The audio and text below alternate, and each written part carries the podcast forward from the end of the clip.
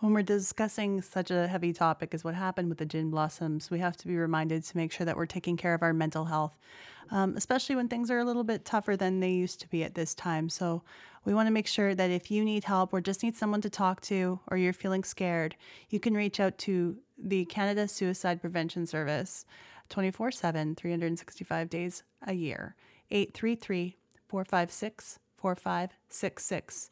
Or you can text the word START to seven four one seven four one. If you live in the United States, you can reach out to the National Suicide Prevention Lifeline at one eight hundred two seven three eight two five five twenty-four seven.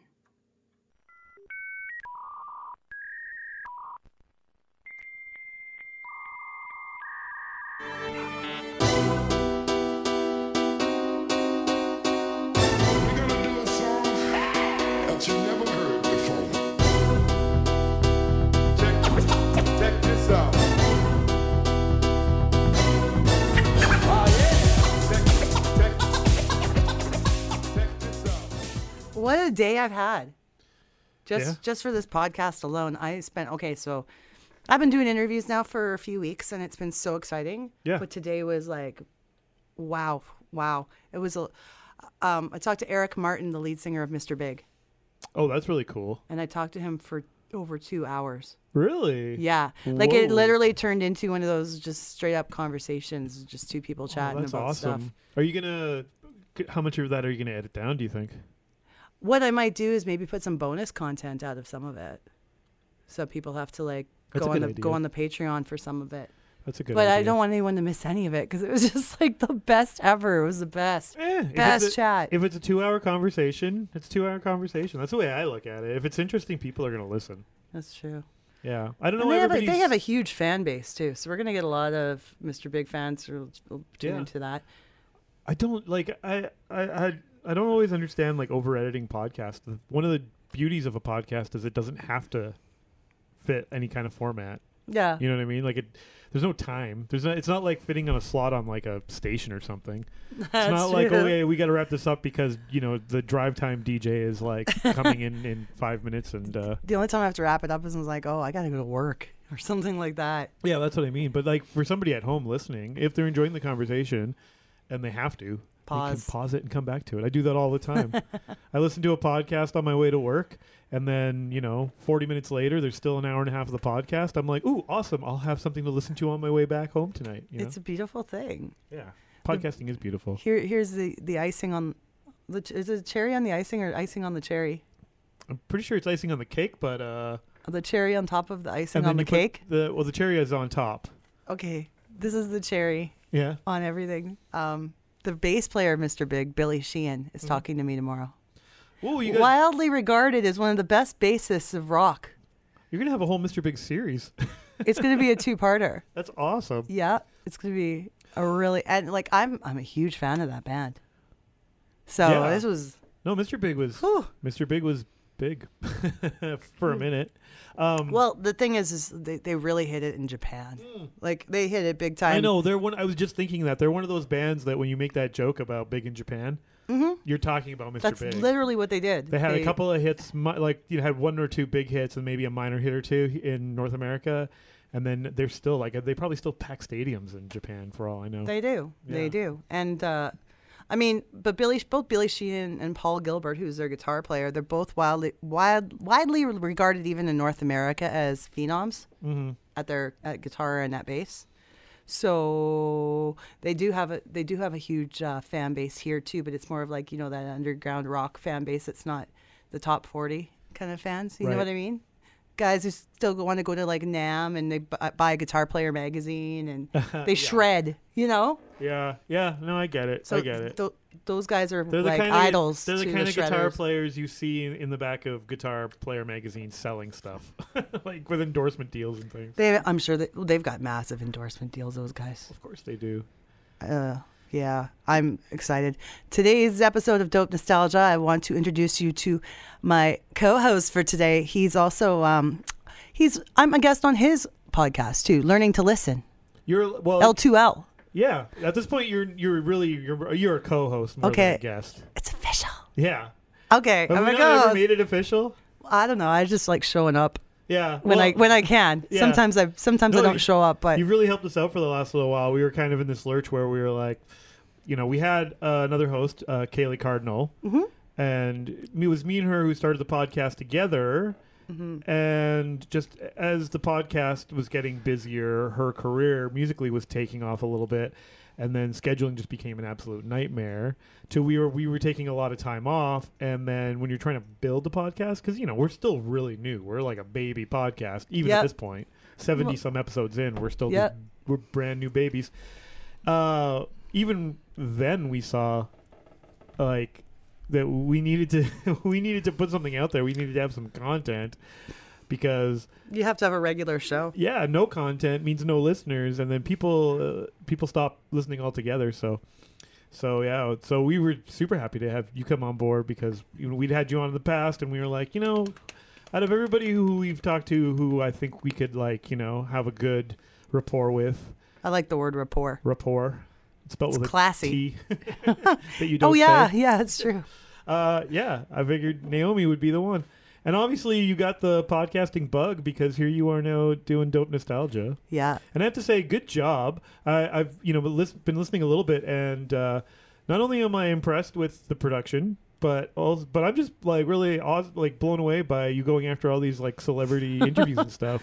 I don't know what got into me. I don't know. I just go for it. Yeah, and and. and here's the thing, when they say yes or when they write me back, mm-hmm. I do this secret little like freak out where I'm like, eee! Like, yes. And then like I just do it all by myself so yeah. no one sees it. But I'm so excited to hear, hear every time there's a yes. And I'm just like, well, that's awesome. I, it blows my mind. Oh, no, I'm, I'm, yeah, I'm, I'm blown away too because I'm always that kind of person who I don't want to bother people. Yeah. I don't know what it is about me. Maybe that's just something about my, um, I don't know, my self-esteem or something. No, I don't want to bother people. And because I, I see what it looks like to be bothered. Um, I put myself in these people's shoes. Mm-hmm. And uh, you can see how people can approach them or talk to them on social media. And you're like, wow, these people are fucking rude to these guys. Like, like, or they're rude to them or they're really pestery or whatever. I don't want to be like that. Well, just even on my small level of... Uh, pestery is not a word, by the way. I, I wasn't going to call you out, but even on my small level of, of, of being an entertainer of sorts, not just a podcast, but I also have the band, uh, We Give 'Em Hellboys, that Charlie is also in. Yeah. Um, and we go play shows, and there's sometimes, you know, just even after a bar show or whatever, festival, and and people just expect you to be available to them. Mm-hmm. And I, I, sometimes I don't, like, want to always... engage everybody right away. I need a minute. Like that's the thing. You need you need a minute to come down from that whatever. Whatever it a, is. What, just just gather yourself. Yeah. Gather your thoughts, your feelings, because it's it's intense being up there. Secondly, like there's something to be said for yeah. You should always make the time to talk to your fans. You totally. have to make the time to talk I, to your I fans. I agree, but yeah, because they put you there. But good show or bad show, you know. I've just put myself out there so much for however long. Yep. And I'm a person who, you know, I really try and like, I bring a lot of energy if I can, you know, I, I really try my best to put on a good performance. And sometimes that means like really digging in and being like, okay, like it's like, it's like getting up in the morning and uh, what's the word? I don't, like not going to work or, but I'm just, you know, those days where even like brushing like the, your teeth. The some routine.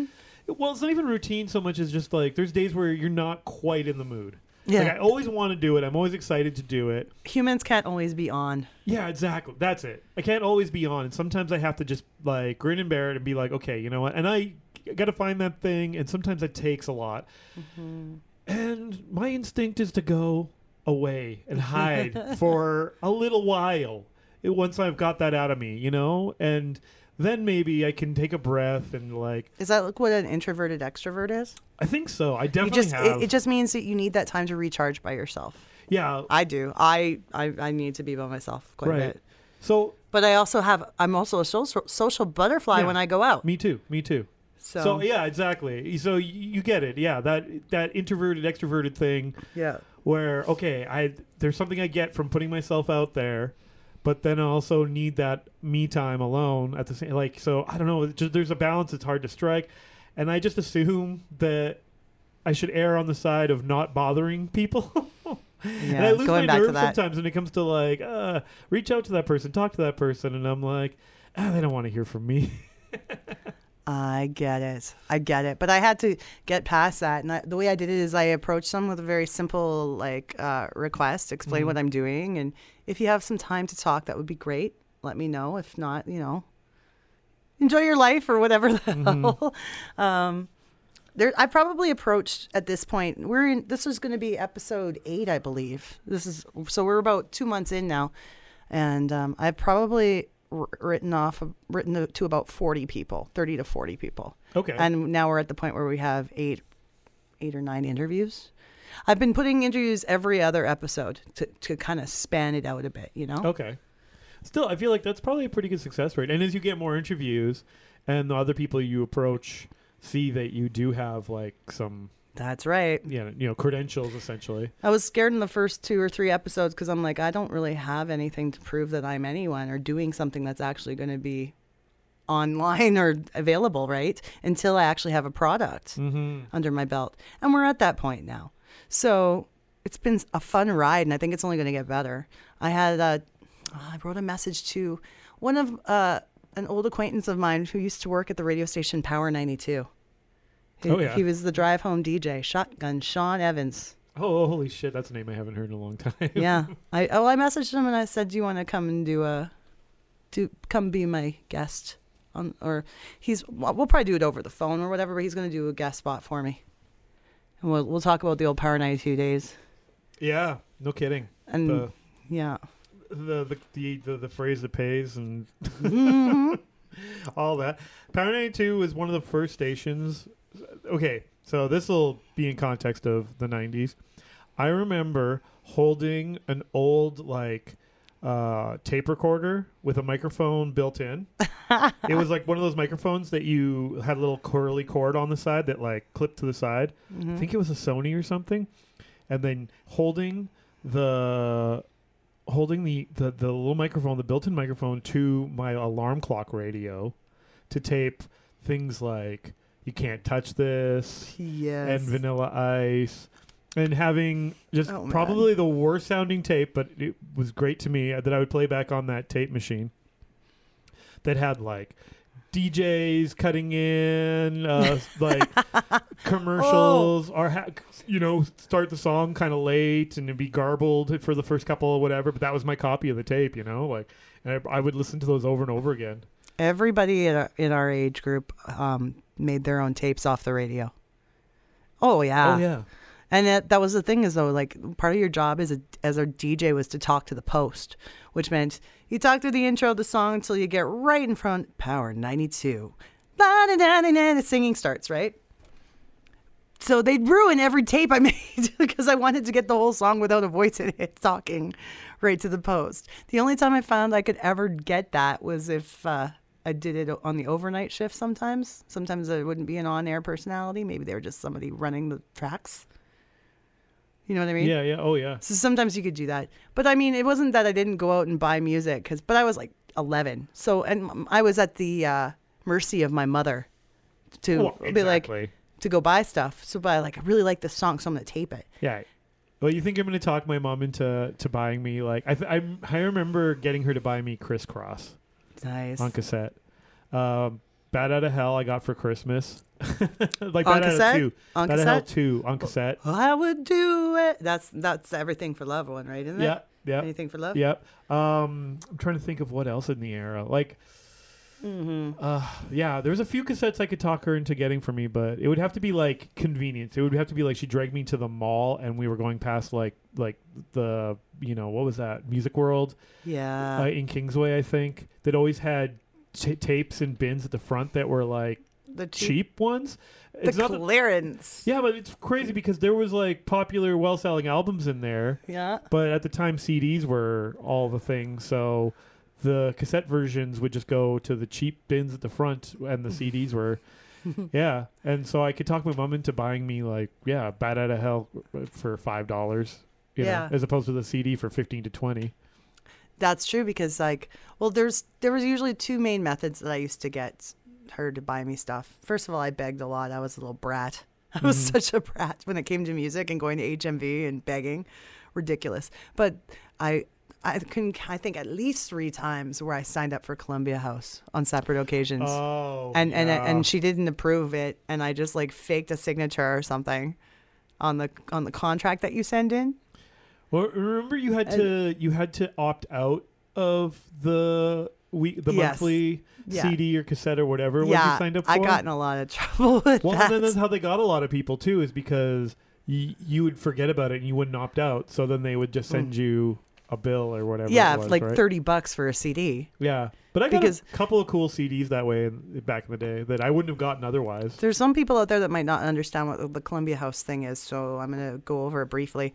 Columbia House used to take out ads in magazines, newspapers, get twelve C Ds or twelve cassettes for one penny, right? So you yeah. would get your initial order of whatever music you wanted, and they'd charge you nothing.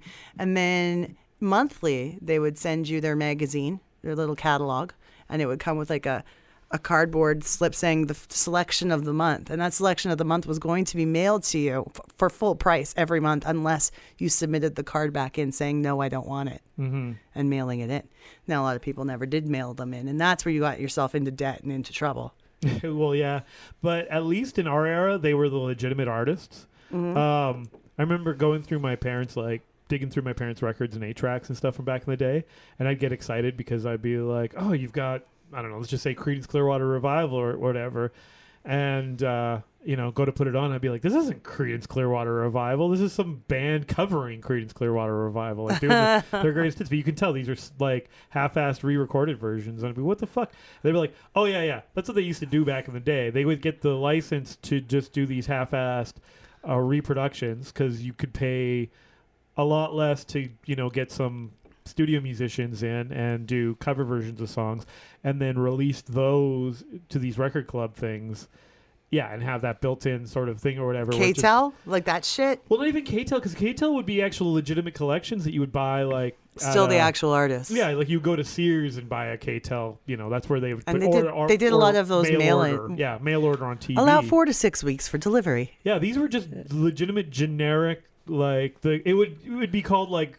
you know, the hits of Creedence Clearwater Revival or something like that, you know, generic, but it would never say performed by, you know, if you read the like fine print, you would find out, oh, it's not really, it's, you know, the whatever session players. Mm-hmm. Yeah. And then, but because if you were in that record club, you'd be like, yeah, I want Creedence Clearwater Revival's greatest hits. Like that's what you're thinking. And mm-hmm. then you just get, you know, whoever studio musician being like, I see a bad mood. Right? I'd be so pissed off if I got that. Yeah, but if you... I'd be it, like, I'm never playing this for my friends. This is embarrassing. Yeah, exactly. My parents had a pile of these and I'm like, when they're like, yeah, well, you know, you you forget to opt out or you forget to cancel it. Like they just keep sending these things and you keep getting bills for them. Like, yep. Yeah. So it was that way I would get... get all my music, or the other way would be obviously the begging. But I mean, when my first, I bought my first C D, it was Porno Graffiti by Extreme. The first one I actually purchased in a, in a store, and it was twenty-five ninety-nine. This was, that's expensive, you know? Yeah. Yeah. Very expensive. That is expensive. So, that was expensive then even. Very much so. Yeah. Um, I think when it was like very new to get it on disc at that time. And then it started to kind of regulate a bit. The prices went down a bit. I, well, I in remember the next my, year.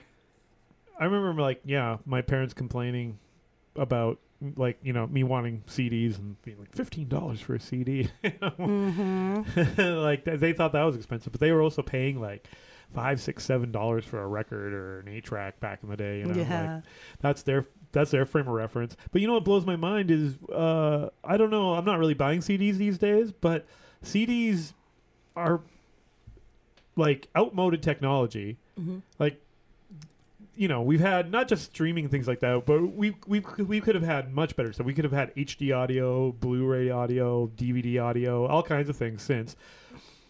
And yet, you go to the store, and a C D will still be fifteen dollars. Yeah, and yeah. I bet they sell more vinyl there now than they do discs. Well, because nobody... It's weird. Uh, we, I've been talking to Charlie about this, but I, I've been digging back into some of my C Ds just because I've kind of been trying to implement this, like, uh, no screen Sundays thing where I'm like, okay, some time Ooh. At home where I'm not, like, glued to a phone or a screen...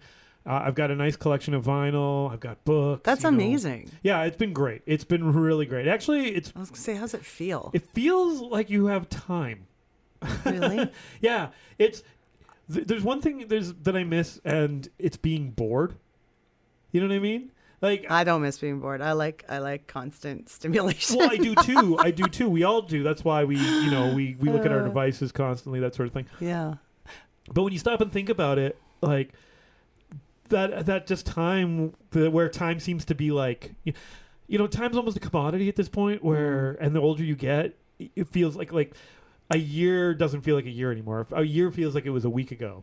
You know? Yeah. All right? Like a decade just went by. Uh, Whoa. You know, you're, like, blo- you're blowing my mind right now. And this could be why everything goes by so quickly. Well, because we're just constantly taking, you know. I thought it was age. In information all the time. Well, it's part of that. Totally. Your perception. But you know what I think? I think my addiction to screens is fed my fear of everything. Because, like, if I didn't. I mean, of course, we still had the news and stuff on, on the T V and all those things, but it's constantly readily available at my fingertips. And I keep looking at, oh, how many people have the coronavirus infected in Alberta oh, right, today? Right. And like, how many times did I, did I wash my hands today? Well, and we get and weird then, dopamine hits and things like that from just not just like social media. How, like, did I get any likes? Has anybody responded to my comment, my status yep. update? Uh, we're addicted to that. But it also makes me Google my symptoms for things. You know what I mean? Like, I think I always yeah. have cancer because of the internet. Uh, it's a blessing and a curse. So I've definitely decided, okay, I need to put like just a, a, a some time aside where I'm at home, just enjoy home and not be plugged in, mm. you know, go analog for a little while, not be a Luddite, not like I'm not going Unabomber in the woods, you know, like right. I'm a typewriter, like here's my manifesto about technology. Like, I'm still using electro- like, like electricity, you know, but I'm putting more records and things on. But, you know, I've got a, a finite amount of records, and sometimes I'm like, man, there's nothing here speaking out to me. I'm like, well, I do have a pile of C Ds somewhere. Let me go dig through those and, and pull out a C D. And it's weird. C Ds to me just seem so cheap and, like, they're just not satisfying. You yeah, know what I mean? It's they, a plastic void. They they don't hold the nostalgia that like I would have. You would think they would, right? You know, like I have a pile of C Ds that I started buying as a teenager because that was the medium of the day, mm. right up into adulthood until maybe I don't know. Like really, I if I I've even still purchased C Ds because maybe I'll be at a show. And I want to support a band or a friend who's playing That's a show. That's pretty much the only reason I buy them now yeah. is, is a local artist. Yeah, or a lot of times people just give them to me because they're like, hey, mm-hmm. man, here, thanks for coming on the show. Hey, do you have the my album? And I'll be like, no, I haven't grabbed a copy yet. And they'll be like, well, here, have one. And I'll be like, oh, but people are treating them more like business cards now, you know, like, here you go. And it's like. That's true. And I go, where am I going to listen to this? So I do have a C D player at home. So I'm like, okay, you know what? I'm going to listen to some of the stuff. And it's, it's crazy. Uh, I just. I might even enjoy the music and stuff like that, but the experience of putting a C D in and hitting play just isn't satisfying. No. It's not cool. It's not holding any nostalgia for me whatsoever. It's weird. Mm. No, it, it it does seem a little more plastic than throwing on a vinyl or something, but yeah, there's something I'm a okay more with disposable about it. I do it. have attachments still to the just the purchase of an album in general, yeah. in, in its whole glory. The album hasn't been leaked. It came out on a Tuesday, which was back then. New release day was on a Tuesday, mm-hmm. so come out favorite favorite band, whatever. I would just invest the whole day in getting my ass into H M V, getting that album, reading the liner notes from front to back, and while I'm listening to it, and it was just soaking it in, and it was an experience that I don't have anymore. Well, that's I can still I could still make that happen. But that's why I, I can see why vinyl is having such a resurgence. Because if you like that tangible nature of physical media, mm-hmm. like something that you can put on a shelf, something that you can look at, something you can read the liner notes, mm-hmm. well, vinyl's really the superior version of that. Now, audio quality aside, you can have as debates till the cows come home about what that sounds. It's still like. Got to be originally recorded on tape for it to have a better sound quality. Yeah, I mean, like... We have a mutual friend who yes will, we do who, who will say that there is absolutely no way a digital master can sound good on vinyl. I think he literally just made a post about that, and he makes posts about it all the time. Yeah, but I do have to say I have a couple of albums that I know are digitally mastered. Mm-hmm. They but they are mastered with vinyl in mind, but they're digitally mastered, and I'm like, They sound really good. Yeah. Sorry, Mike. Sorry. Hey, bud. Sorry, but a couple of like a couple like not all of them. You know, I get what he means, and I understand he's going okay, like analog to analog, right? Yeah. But there's nothing like analog. It, you know, and there is sometimes, and he's not all the he's not wrong. It's like I'll put an album on sometimes, and I'll be like, oh yeah, this sounds kind of digital, but. There, the difference is not even that, though. It's not like, okay, sound is one thing, and we can argue that, like I said, but it really depends on so many factors when you talk about vinyl. Mm-hmm. It depends on everything from not just like the turntable you have, you know, the stylus you have, but also just even yeah. what is your turntable sitting on, you know? Like, yeah. that'll affect the sound. Oh, that's a good point. Yeah, anything. So, yeah. If you want to say... It's not a portable medium. I don't like that they tried to make it a portable medium by making these crossleys that you just pull around like a suitcase. Yeah, well, because the sound of those is just utter garbage. So. And they wreck your albums, from well, what I understand. They, they potentially can. That's a little bit overblown by the audiophile community who are just like, that's garbage, and they're kind mm-hmm. of fear-mongering a little bit. Oh, the, that's funny. The only thing I will say is that, yeah, they do sound terrible, and after so many spins, they're going to start wearing your vinyl out. Uh, but...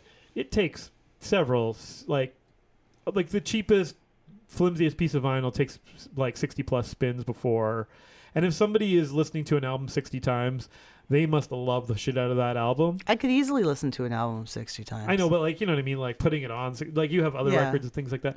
I remember we used to have a record player that could hold like five.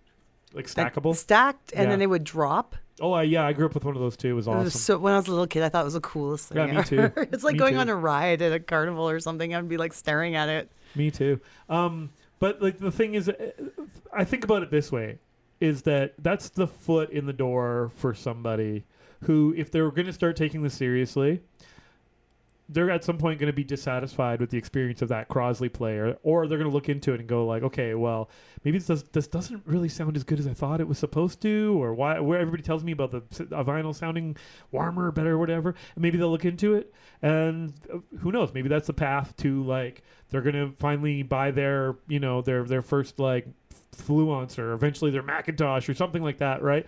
Maybe they're going to turn into an audiophile, and everything's going to be like, yeah, they're going to be a mic. Who has to have it uh, mastered from the original tapes or whatever? That's the path. He to that is person. The tape. He is the tape master. Oh yeah, that and, man. So, but I go to but I'm saying, like, but that's a, that's a gateway, right? But here's yeah. the thing is, so don't shit on everybody who gets one of those. he, right? I told him I was showing you this little device that just came in the mail from Amazon today. Yeah. It's called. I'm sure it's from Asia. It's called Super U S B Cassette Capture. Mm. I paid thirty-five bucks for it. Um. And I, I told Mike, and I sent him the Amazon link, and, yeah. and he, I, I could just visit. I could see him in my mind shaking his head at just me, just like slapping his forehead, like oh. He just he wants the best for me. Okay, he looks like that Picard meme, just like oh, hand on his face. Yes, God damn. Yeah. I he, get it. His he wants he wants the best for for what, especially if he knows what I'm trying to do. What I'm trying to do right. is encode everything I tape that I want to keep yeah. into digital and get it done. Just get it done. And I said, I'll just if this thing I, works. I'll get it done and then I'll sell it. I know what the problem is with that thing. We don't have to go into it because it's super technical, but I know exactly what the problem is with that thing because the companies that used to make those, like, uh, also Dobly stopped uh, um, licensing their noise reduction uh, hardware. Ooh. So you can't get that anymore on new and also, and then the, anyway, we could go on the tape heads and things like that. They're not. Well, he told me make sure I put in a tape I don't care about for the first one.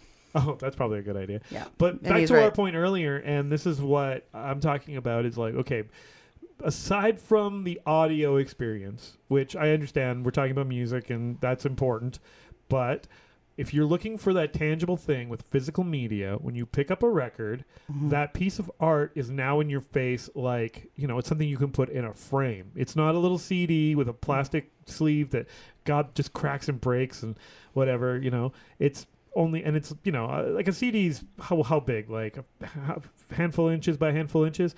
Uh, what do you got like with a record? You've got at least twelve inches by twelve inches, probably a little bit more. Right? It's more of a physical it's, being. Yeah, it's it's it's a real like you can really look at that. You can take that in. If somebody yeah. puts some effort into their artwork, you you can drink that in. Yeah. The the lyric sheet if it's in there, the inserts that people put in there, that sort of stuff. Like, you know, that's that's like something you can really sit there and you can lay back on the couch and, and, you know, put your headphones on or turn up your stereo and like really drink that in. It's a more tangible experience. There's ritual to it.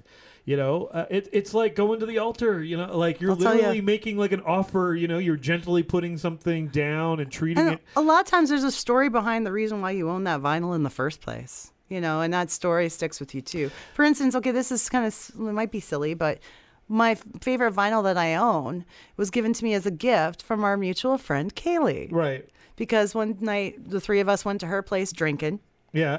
And I'm looking through her album collection, and I'm like, oh, you have the original Tiffany album, which was my very first cassette in right. like eighty-seven, eighty-eight, something mm-hmm. like that.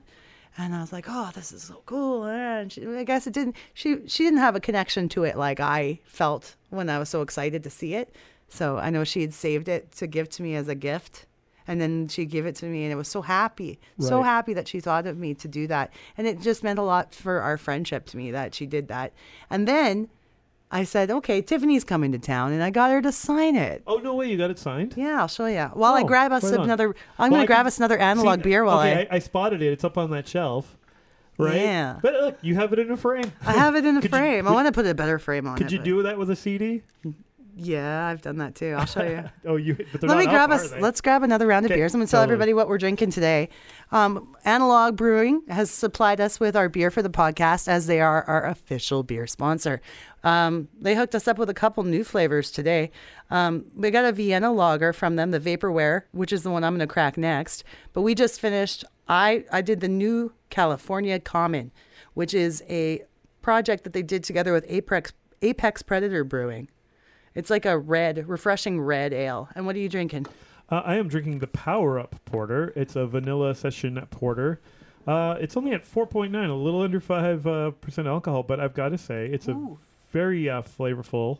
It is. Yeah, I'm enjoying it. Uh, I'm going to get you another. Right on. Yeah, please please do get me another one. And the description on the back of here says rich, decadent, uh, sessionable. sessionable. Do you do you pronounce it session or saison? Session. Saison is different. They're, they're di- that's a saison is different. Okay. Do you want an I P A, a porter, a lager, well, uh, uh, common? I think I'll... I'll keep going with these, if okay. you don't mind. No, that's good. That's good. I tell you guys, Analog has changed my life. um, this says it's low on the bitterness scale, only twenty-two uh, I B Us. Okay, so this is what I did to this one. Okay, oh, that's awesome. And then... I have a couple C Ds that are signed. Um, I don't need to bring them over. But one of them is signed by uh, by Brian Adams. Okay, yeah, uh, cool, cool. I have one signed by Dallas Smith, um, one signed by Lee Aaron, and one signed by Richie Sambora. So there's my bragging for today's episode. Well, um, I don't know if you noticed this, but if there's a crowd that still buys C Ds, it's uh, it's an older crowd. Yeah, my well, my mom buys C Ds still. Yeah, exactly. When we when we go out and play live, uh, if we sell C Ds at all, it's always to people who are in their like forty-five plus range. Hmm. Uh, if we go play, so every once in a while, we'll end up in front of a crowd that's an older crowd. The best C D sales we've had in years is we went and uh, as a favor to a friend before one of our gigs, we happened to be playing in a town that he is a, some sort of regional manager of libraries, of, of public libraries. Yeah. And uh, he was like, hey, I noticed you're playing in such and such town. He's like, that's one of my libraries. He's like, is there any way I could get you guys to go in and do like an acoustic session for uh, the seniors and stuff in town? And we're like, okay, sure, why not? Let's do it. And yeah, like, you know, sixty-five plus crowd. And they bought C Ds like, like they were going out of style. Just flying out the door. Yeah. I was like, oh my God, like we must have. Like they never went out of style. Well, that's just it. I'm like, wow, we should play, like we should just print C Ds and go play seniors' homes and yeah. libraries all the time. You know, there's a market. There are, there are artists that we know that do that. Yeah. Quite a, um, well, there's one in particular. Oh, who are you thinking of? I think Jukebox Lee is doing that kind of thing. I know he definitely plays at seniors' homes. I don't know if he pro- I don't think he sells them stuff though. I think he just goes to oh, give them gives them the show and and it's uh Oh yeah, it's his thing. He likes to he likes to do, and it gives him a lot of uh, gives him a lot of feel goods. You know, it's really interesting. Um, I've done a couple of those kind of you know gigs here, and, and you know they're they're whatever they are. They're it's nice. You know, you get a few compliments. You mostly get told to turn down. You're too loud, uh, and you're like, I'm playing acoustically. I can't turn down anymore. But um, we went and played in Europe, and on this tour we got booked into, I remember our first tour through was two thousand sixteen, we got booked into this uh, seniors home, this old folks home in uh, somewhere in Belgium, uh, I think in Antwerp or just on the outskirts of Antwerp, somewhere around there. And of course we don't know what to expect. We're like, we're kind of picturing like a senior citizen's home like here where they're just like eating like, you know, I don't know, boiled chicken and you know, like whatever they eat. Like, aww. Basic boiled chicken. Yeah, just a bunch of walkers and, you know, like, like you know, little old ladies, like, clapping, like, out of time on the on the one and the three, you know, like. But uh, we get there, and we're, they're setting us up in the old chapel, but it's not set up to be a chapel anymore, where the, you know, pews would be. They're all out. There's some tables and some chairs. At the back, there's a little bar and a bartender. Like a legitimate bartender. And then where we're setting up, you know, uh, where like the altar would be or whatever, no altar there, they're using it as a stage. And so, yeah, sure enough. And we start playing our music and old people start coming in. And yeah, there's a couple of walkers and some canes or whatever. And they're definitely like septuagenarians and up, right? Like they're getting up there. They're octogenarians and maybe even a few geriatrics, maybe. What's a geriatric? ninety? Yeah, when you're in your nineties. Oh, okay. Yeah. I thought it was fifty. Well, no, I'm just kidding. Just kidding. I'm so close. Um, but then they're all drinking. They keep going to the bar and getting, like, they're drinking, like, this beer called Duvel, and that's the Duvel. Belgian, or not even Belgian, that's the Flemish, which is a region in Belgium, uh, Flemish word for the devil, right? Oh, spicy. But, yeah, they call this beer the, the the devil because it's a very tasty Belgian, like, basically a Belgian wit, but, like... I love wit. Yeah, me too. Citrusy, coriander. It's, oh, and yum. very, just very drinkable. Like, just refreshing and drinkable. I know refreshing is a bad word in the craft beer mm. world, but, but trust me, the Belgians hate, know way more about beer... I hate beer bitter beer. Fuck. ...than most of your craft beer snobs think they know, okay? Like, the Belgians treat beer the way the French treat wine. Let's just put it that way. And they're drinking this stuff, and it's strong beer... And, you know, we're uh, about twenty minutes into our set, like, they're standing up and clapping and they're dancing around.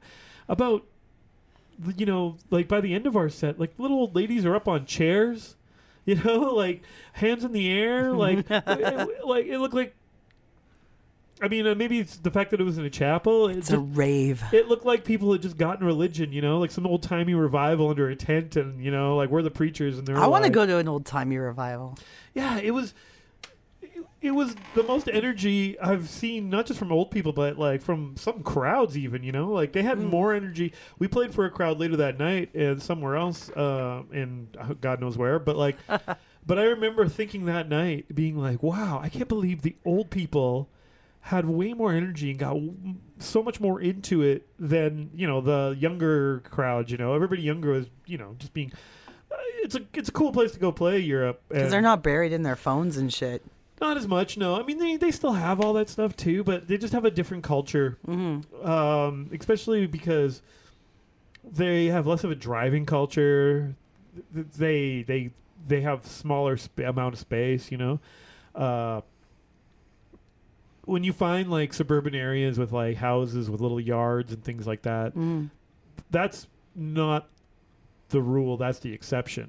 And even when you find that, you'll find that because people are raised in this culture where you treat the local cafe, the pub, whatever, like it's your living room, that people, even in this kind of more suburby type areas, will still take the twenty minute walk or bike ride to the cafe, have two or three drinks, you know, on a Tuesday night, mm. you know, and that's how they spend their evening. And then they go, you know, g- they go home and, and, and nobody's worried about drinking and driving because they're on a goddamn bike or they're on foot or oh, whatever.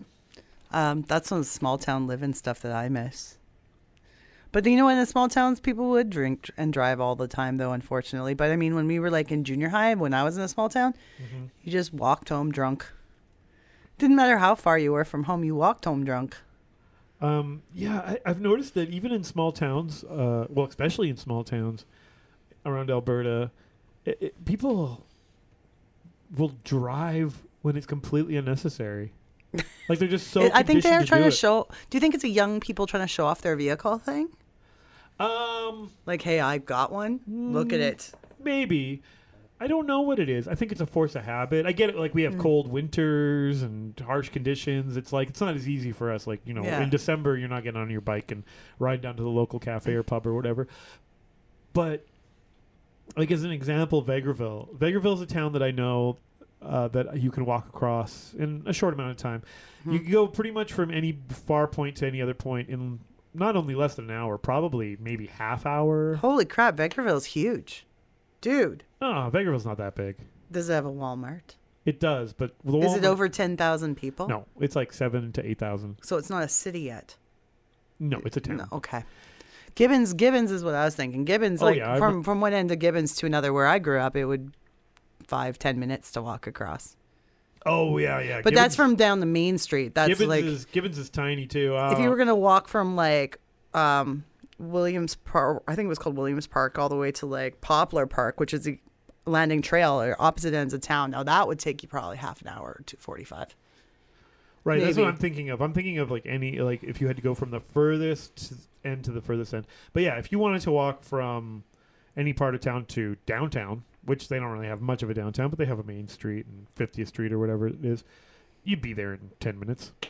All we had was a Max and four liquor stores and I D A. My cousins grew up in Gibbons, and we would go visit them very often. And uh, between the, these two podcasts, we, we need to do a night where we go and record the in a bar in Gibbons. I would, I think that would be really fun. I haven't been in Gibbons like proper in years. Can you guys book a gig there? I don't know. Can At the we, Gibbons where Hotel? Is, where is there to play in Gibbons? The Gibbons Hotel. Yeah?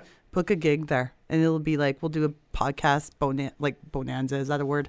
Like po- podcast bonanza. Oh. Um, and we'll get Andrews too. Mm. Oh, man. All yeah, three podcasts at once. Conspiracy. It's Andrew's a conspiracy. Looking for interesting uh, places to do live podcasts. So um, he might be in. He um, might be yeah. In. I think we should do a, a three, a three, three layered. Cake with some icing and cherry. With a cherry on top. Yeah. After these messages, we'll be right back. Hey guys, microsizing, micro machines, military action. We're deep behind enemy lines with micro machines. F fifteen Eagles and A ten Warthogs are taking off from the battle zone. Patriot missile trucks are putting up quite a fight. Apache choppers and tanks are bringing in new troops. And meeting with heavy resistance, but our Micro Machines forces are victorious. Yeah! Now available Battle Zones Field Command playsets. Micro Machines Battle Zones playsets and vehicle packs with figures. Each sold separately. You put them together. It's a conspiracy. Conspiracy. It's a Conspiracy is a proud member of the Alberta Podcast Network and happily powered by A T B. We are a bi-weekly podcast that aims to discuss selected conspiracy theories, alternative accounts, legends, myths, and more without coloring the topic with our conversation until the very end of the episode. We also feature beer reviews, lame jokes, bad puns, far too many eighties movies references, geek culture, and general nerdery. Our, Our real aim is for fun, inclusive content that doesn't take itself too seriously. seriously. You don't have to be blisteringly paranoid of mind control to enjoy a chin wag with your old pals, Greg, Charlie, Andrew, the Irish Madman, and our podcast puppies, Kylo and Ren. It's a Conspiracy is a proud member of the Alberta Podcast Network, powered by A T B. A T B!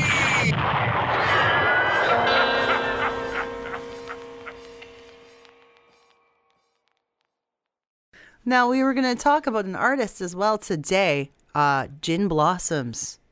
Yeah. I'm a big fan of these guys, but I don't remember anything but the hits, so I can't really say that, can no, I? No, that's perfect. No, no, no. Here's the thing. Okay. Okay. So I kind of bullied you into being on the podcast to talk about the Gin Blossoms. No, you didn't. But I oh. I pestered you. I, I, I, I, like, I put you on the spot a couple of times. I was like, I'm coming on your podcast to talk about the Gin Blossoms. That was like, good, good. You are. I'm glad. But it's not because I'm the Gin Blossoms' biggest fan or something. I'm not like, I have to talk to you about the genius that is the Gin Blossoms. Mm-hmm. There is some genius there, but but I'll get to that. But I just, I was thinking about it, and I'm like, every time, long before you ever had this podcast, mm-hmm. every time I, I got talking about the nineties with people, I'd be like, look, if you want to know what the nineties were all about, if you want to know what the nineties sounded like, if you want to know what the nineties looked like, if you want to know what the nineties smelled like, mm. it's the Gin Blossoms. The Gin Blossoms are like the fucking... Uh, I don't know, how do you put it? Like, they're just like... The epitome? Epitome, exactly, of the nineties. They are the nineties.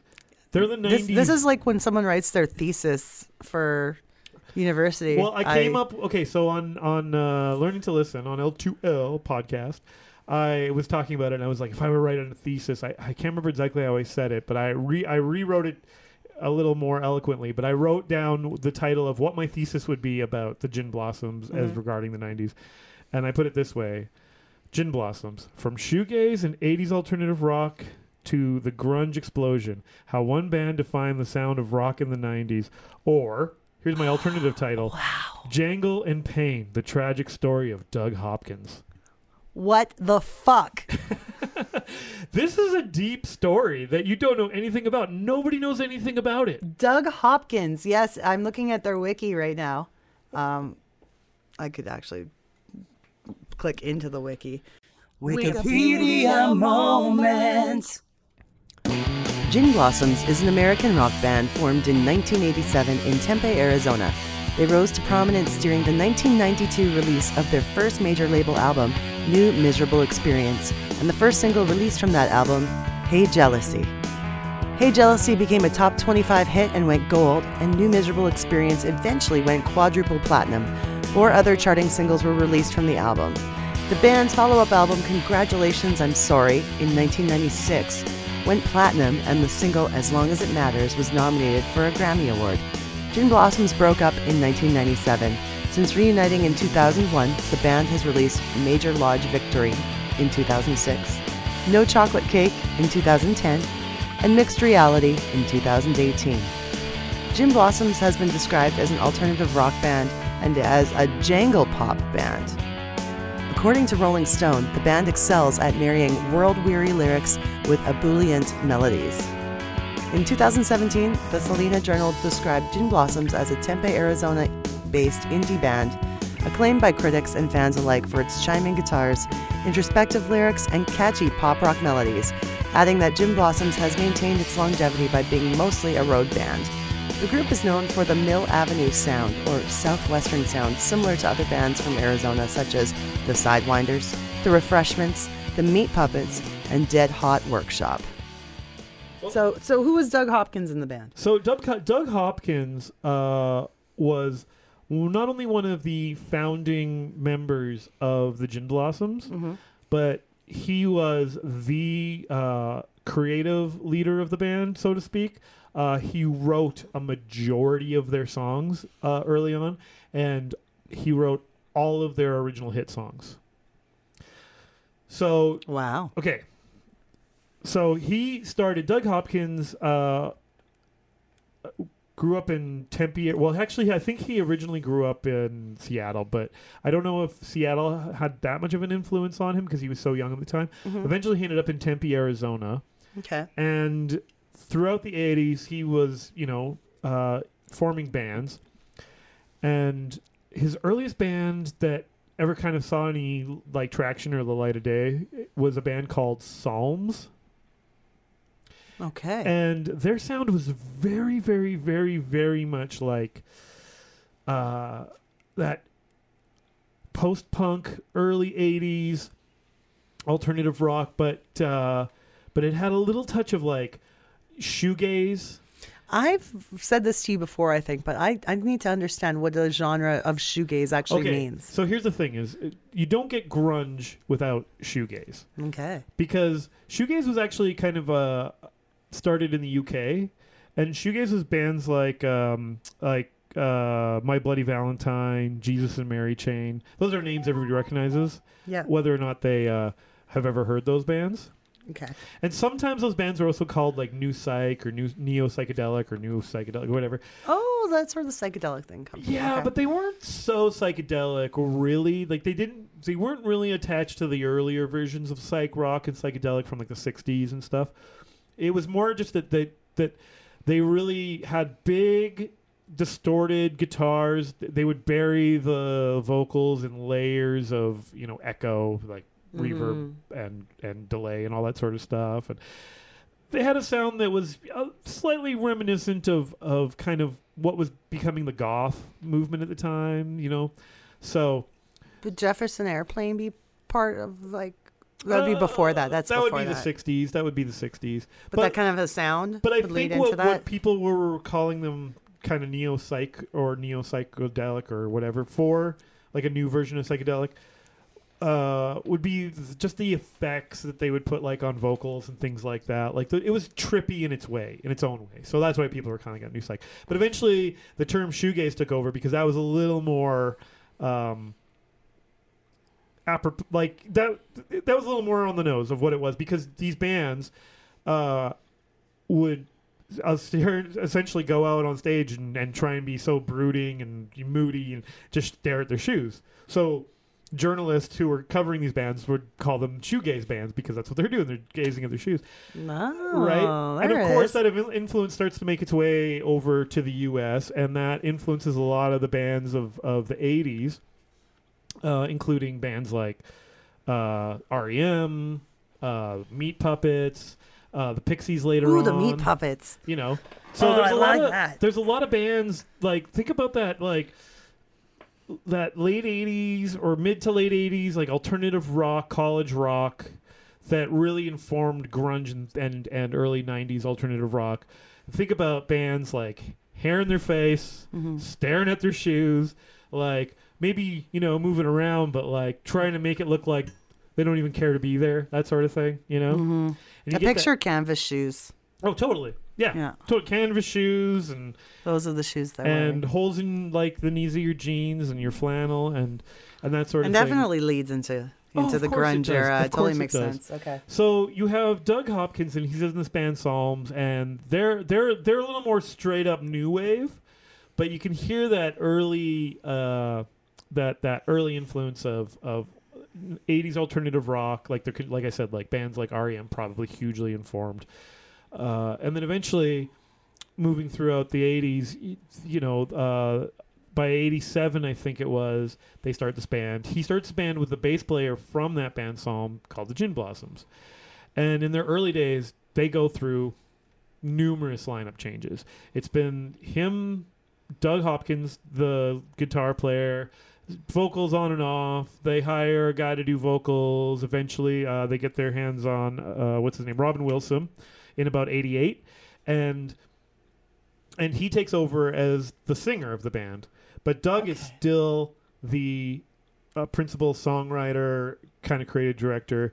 Uh, Jesse uh, Valenzuela, I think his name is. Valenzuela, yeah. Yeah, Valenzuela. He was originally one of the main singers, but once uh, once Robin joined the band, he went to the like uh, more to backup vocals and uh, rhythm guitar, and he still okay. contributed a bit to, to writing. And eventually, uh, you know, he takes a bigger role in the band later on. But anyway, so so they're taking so so they they it's kind of funny because they were considered part of the Southwestern sound. You know, before grunge really blew up, there was a lot of bands coming out of that, and like contemporaries of them would be uh, like the Refreshments, Meat uh, Puppets. Yeah, those are kind of references people kind of get when you talk about it. It's weird because they don't sound anything like that. What but about the Verve Pipe? Uh, that would be way later. That's oh, okay. That, that's much. I'll later. drink some more beer and but shut I know up. What you're. I know. I know what you're. But I know where you're going with that, and eventually yeah, yeah. we'll get there. Okay. But so. Uh, but w- but I'm t- in time and place of like that late eighties, like where there was a scene there. Well, now, of course, a little thing is, is kind of boiling up in Seattle, and this Just, is where yeah. yeah we we we get uh, to the nineties. It's simmering. It's simmering, and all of a sudden, yeah, you, right at the cusp of the nineties, these Seattle bands are getting signed, and they're blowing up. And now labels are like, they're looking for it. They're looking for their Soundgarden. They're looking for their Screaming Trees. They're looking for their Nirvana, mm. you know? And of course, we all know by what happens by ninety-one mm. when Nirvana just goes fucking like next level, you know, just takes over the world. Yeah. And at this point, too, you got to think, right? Uh, you've had that, you know, overproduced kind of pop and, and, and hair metal and just over the top stadium rock and and fucking Van Halen records have nothing but synthesizers all over them. And, you, you know, David Lee Roth is out and Sammy Hagar's it. And your average, like, Gen Xer college rock, you know, fan is not going to buy into the mainstream until, like, a Nirvana comes along, right? Yeah. You know what I mean? They they were sick of the pose, the posing in the in the makeup and the and the uh, glam look. Well, we just had o- over a decade and a half of it, you know. Yeah. Like there was. That's there, true. It did go on for quite a while, didn't it? Oh, the glam rock of the seventies. You know, there was some. There, of course, I like, like, fucking like, loved it. Like any, of course, but like any scene, after a while, you know, you need like okay, so in the seventies there was some cool, you know, like we. You know, for for as much Led Zeppelin as there was in the first half of the seventies, it all went Casey, Casey and the Sunshine Band and Donny Osmond in the second half of the seventies, right? Yeah. And then, of course, for the rock bands to keep up with that, you had, like, bands like Kiss and, you know, uh, it was going over the top, like, just prog-, prog rock, you know? So even just for your average person who didn't want to pack a lunch to have to listen to a song or or, or didn't want everything sold to them, like...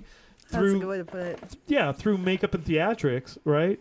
You know, eventually the, these scenes, uh, these kind of more underground scenes of these like college rock bands who were, yeah, making some noise, uh, like like R E M and the Refreshments and stuff like that. Like R E M had some success in the eighties, but it, it, not until they kind of bought more into like the pop side of their sound. You know, like Shiny Happy People and stuff like that and whatnot and. Um, Anyway, but that's beside the point. We there was that explosion because people were ready for it. People were just like, okay, I'm over it. Like, mm-hmm. you know, and yeah, when you compare what was popular at the time, uh, the pop music of the time is such a like it's it's way on one side of the spectrum, and then the alternative rock of like like Nirvana and Soundgarden are way on the other. You know, like Pearl Jam. Okay. If I'm looking at the timeline, yeah. So you're saying ninety-one is when Nevermind came out. Does yes. that sound right? Yeah. Okay. Did the album actually hit in ninety-one or did it hit in ninety-two? Oh, that's a good question. Um, I do remember. I remember it being... Uh, I feel like it was slightly later than well, ninety-one. Well, it always took a little while for news to travel back then. That's true. Things always kind of grew a little bit. Most stuff didn't come out unless it was already proven. Like a Michael Jackson, the day he released something, people were anticipating it. Yeah. But a new unproven band...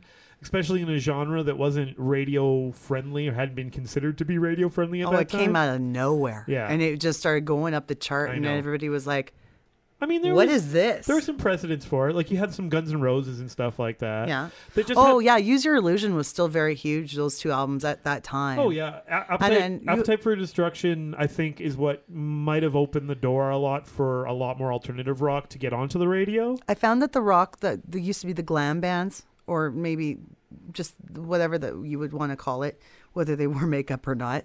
Um, Poison and Bon Jovi and even G N R. These albums were more earthy rock albums that came out for these bands, I felt. For sure, but... but in, in that, but in for that a certain, early nineties but time. For, for, but for a certain appetite of like, and especially for Gen Xers, mm-hmm. I feel like Guns N' Roses was the first band that they were like, you know what?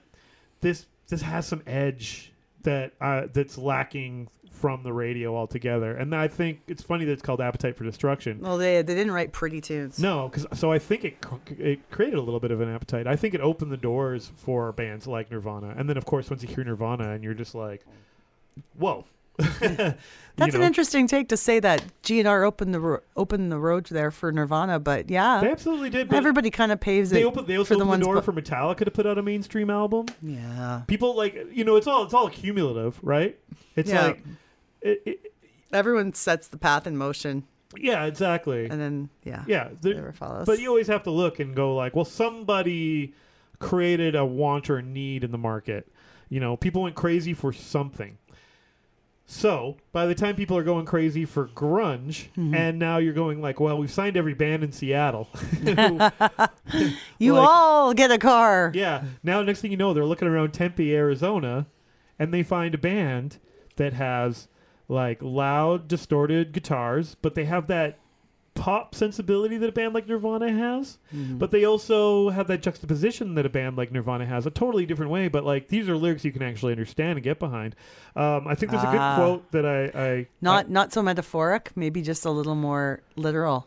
Well, and not just not not just literal, but literal in a way that, you know, it's almost still poetic. Like, it's so plain spoken that you can't miss the point of it. The first words that came into my mind would, hey, do you think it would be all right if I could just crash here tonight? You got it, man. You nailed it. So, um,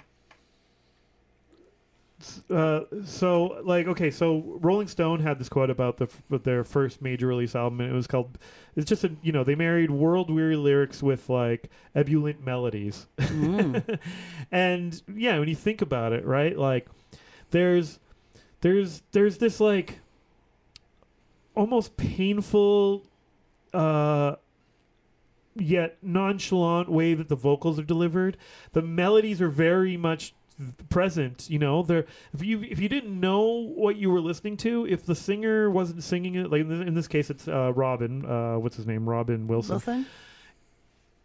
If if he, he could have delivered that differently, but if it wasn't for his delivery, you know.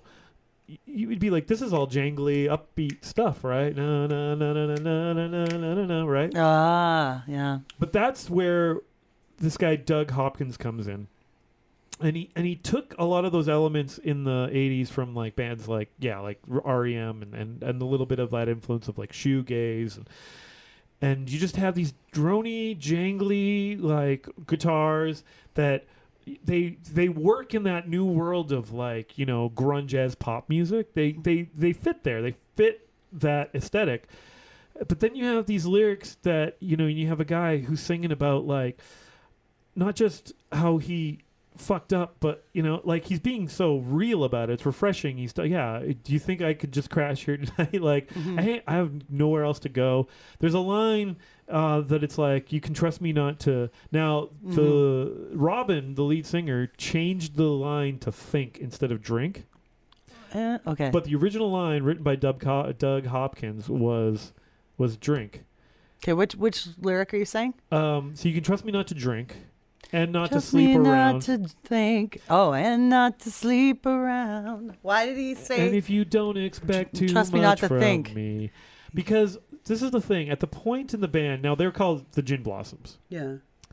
And this song we're talking about is Hey Jealousy, if we hasn't, haven't said that. But this is their song that broke them into the mainstream and broke them real big.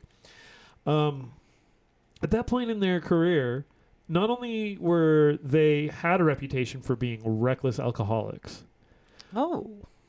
But their name was the Gin Blossoms. That's named after... There's alcohol in your band name. They're... They're they're named after, well, there's a couple stories about how they got the name, but uh, essentially uh, Gin Blossoms are an, kind of a nickname for the, rosa- the rosacea that can occur in alcoholics. Oh. When they get the red, you know, patterns on their faces and the like. I got a couple of those. I'm like proud. Yeah. So uh, apparently they saw a picture of W C Fields, the old, uh, you know, Uh, mm-hmm. celebrity personality. Yes. And the picture was captioned with like W C Fields with Gin Blossoms because his face was really ravaged with like the rosacea you get from being oh. an alcoholic. Is that like the puffy nose too? Yeah, is that the big bulbous, yeah. The bulbous nose. nose. Okay. I'm not there yet. So that's so. What they named their band after because they're like, oh, that's perfect. Let's name ourselves the Gin Blossoms, right? Okay. And this is Doug Hopkins. This is long before uh, most of the members of the band are in the band. It's just him and the bass player. Uh, what was the bass player's name? I got to look that up. Bill Lean, that's right. Bill Lean, okay. Bill Lean. Anyway, th- so they came up with that name. They're like, that's perfect for us because we're reckless alcoholics. Mm-hmm. Okay, so they they build a reputation around uh, Tempe, uh, Arizona. They they they eventually managed, like, they actively try to get signed. They really try to put a band together that's really good. You know, members come and go. Within a couple of years, it's like they go from eighty-seven to eighty-nine, and by eighty-nine, a little bit frustrated with not being able to get a record deal. You know, they made a bunch of demos and stuff like that.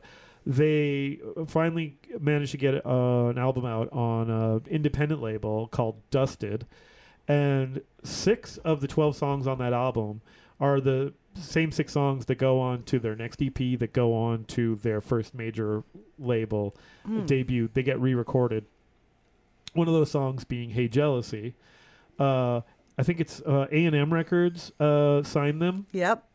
Yep. In uh, ninety, eighty-nine, ninety, right around the time that, you know, they were starting to, like, the grunge movement, like the Seattle bands were all starting to get their first records out, getting signed and starting to get a lot of attention. And in a move where they were like, oh, you know, let's get in on the ground floor of this thing. We There's bands, uh, there's this Southwestern scene. Let's grab some of those bands. They got the Gin Blossoms. Now, Doug Hopkins at this point was really, really, really resistant to major label. Because, you know, I just, I think probably a cynical guy a little bit. Uh, you know, he'd had a lot of issues. Um, but... He also knew that he'd have to show up for work. And they got into the studio, and right away it was pretty evident that the pressure of the studio, he could not keep it together. He was at the point in his alcoholism where he had to be drunk to be in the studio, because oh. if he didn't drink, he'd get the shakes, he'd be going through withdrawal, he'd have a hard time playing the guitar.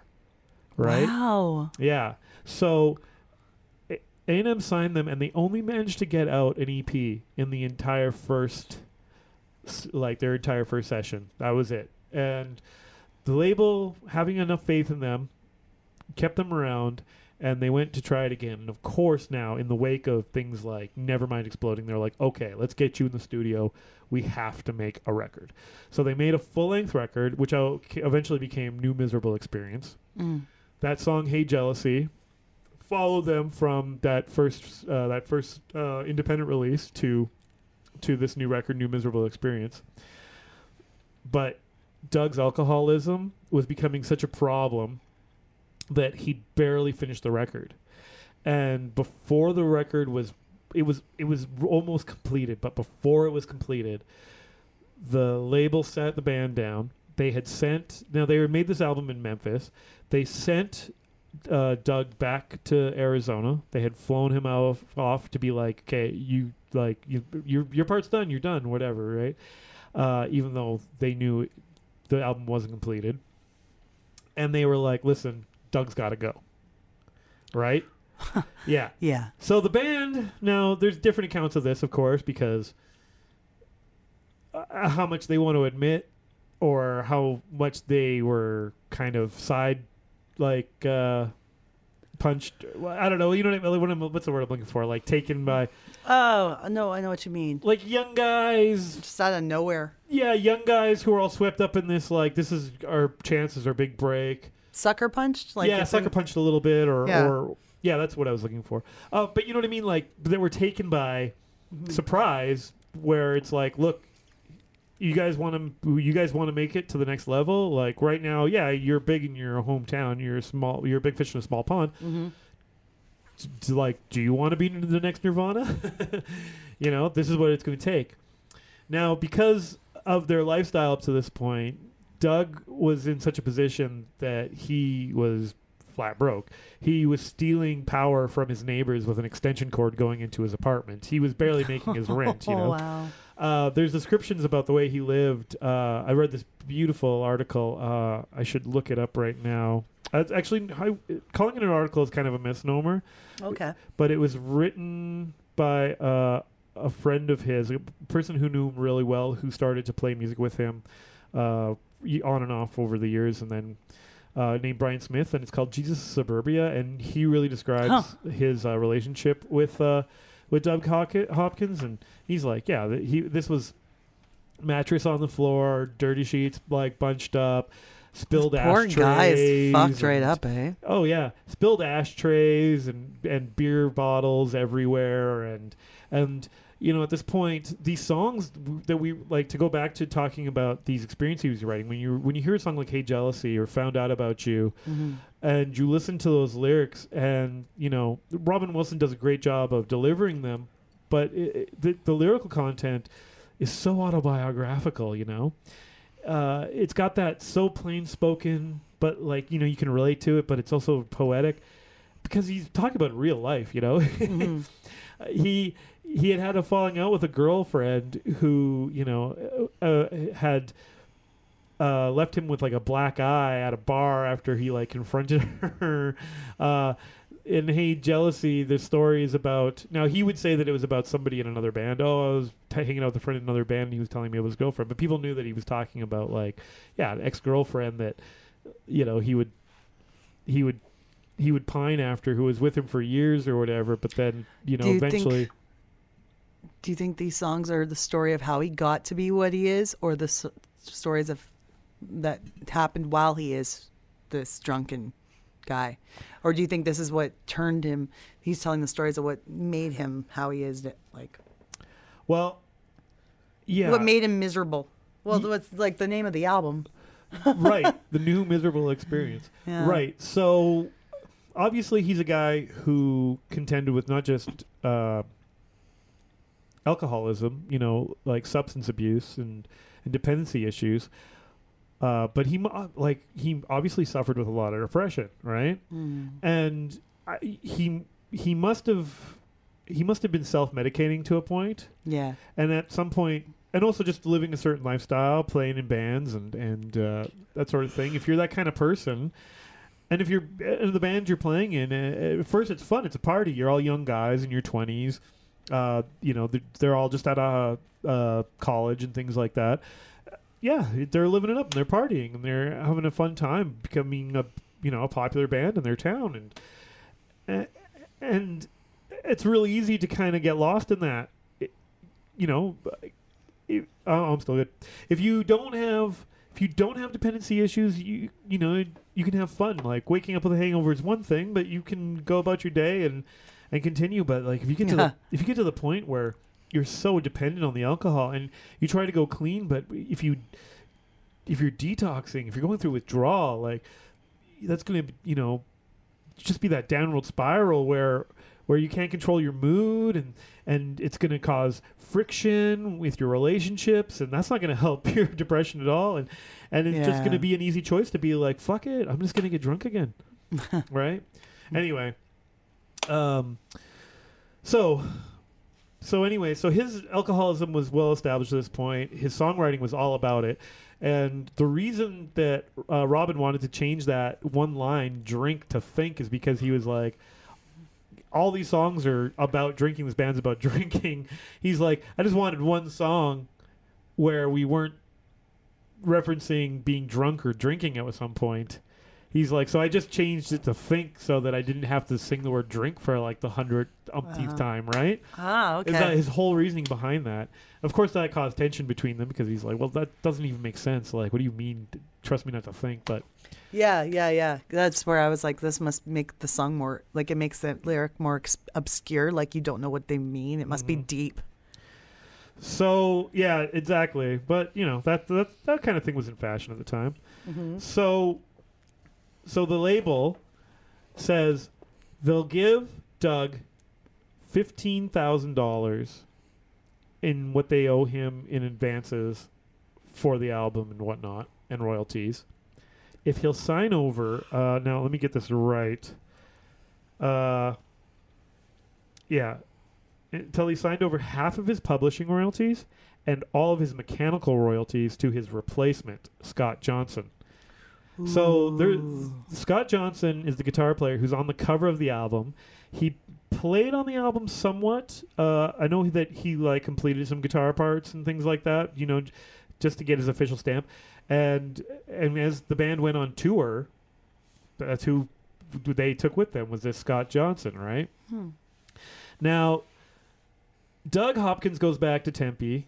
He takes the deal because he needs the money. He's living in uh, squalor, you know, and I don't know how much money he had coming to him initially, but this was their deal. They're like, look, we want this guy to play live and make the royalties from playing live and all the kind of royalties you would get from playing like on things like late night television, which was a big thing at the time, you know, uh, all that sort of stuff, live, you know, just any kind of live broadcast. Uh, if they play on a radio station, you know, those are all the mechanical royalties, right? And so this guy, Scott Johnson, would step in and basically, because he's playing these parts that Doug Hopkins wrote, would make his royalties. And he took the deal because he needed the money. So he took the money that wasn't his? Is that what Scott you mean? Scott Johnson? Not, not, not that it wasn't his, but yeah. He, oh, yeah. in a way. Oh, okay. No, he got, he got, this is a way that to make sure that Scott Johnson would make royalties on his performances. Okay. But, uh, yeah, and I'm not sure what the point of relinquishing uh, half of the publishing royalties would be. But that's sketchy too, right? No, it doesn't. It doesn't feel right. That's what I'm no, saying. It, like it, it doesn't feel right. So imagine being so I desperate feel... that you take that deal. Oh. So, okay, it makes me uncomfortable. This is getting oh, uh, this is dark and it's getting darker. Can I open one more beer? Yeah, you need a beer. Make sure you talk to our good friends Adam and Brian down at Analog Brewing. They're the official beer of Dope Nostalgia. They're at eighty-six twenty fifty-third Avenue. You can catch their tap room open from Thursdays through Saturdays, four till eleven.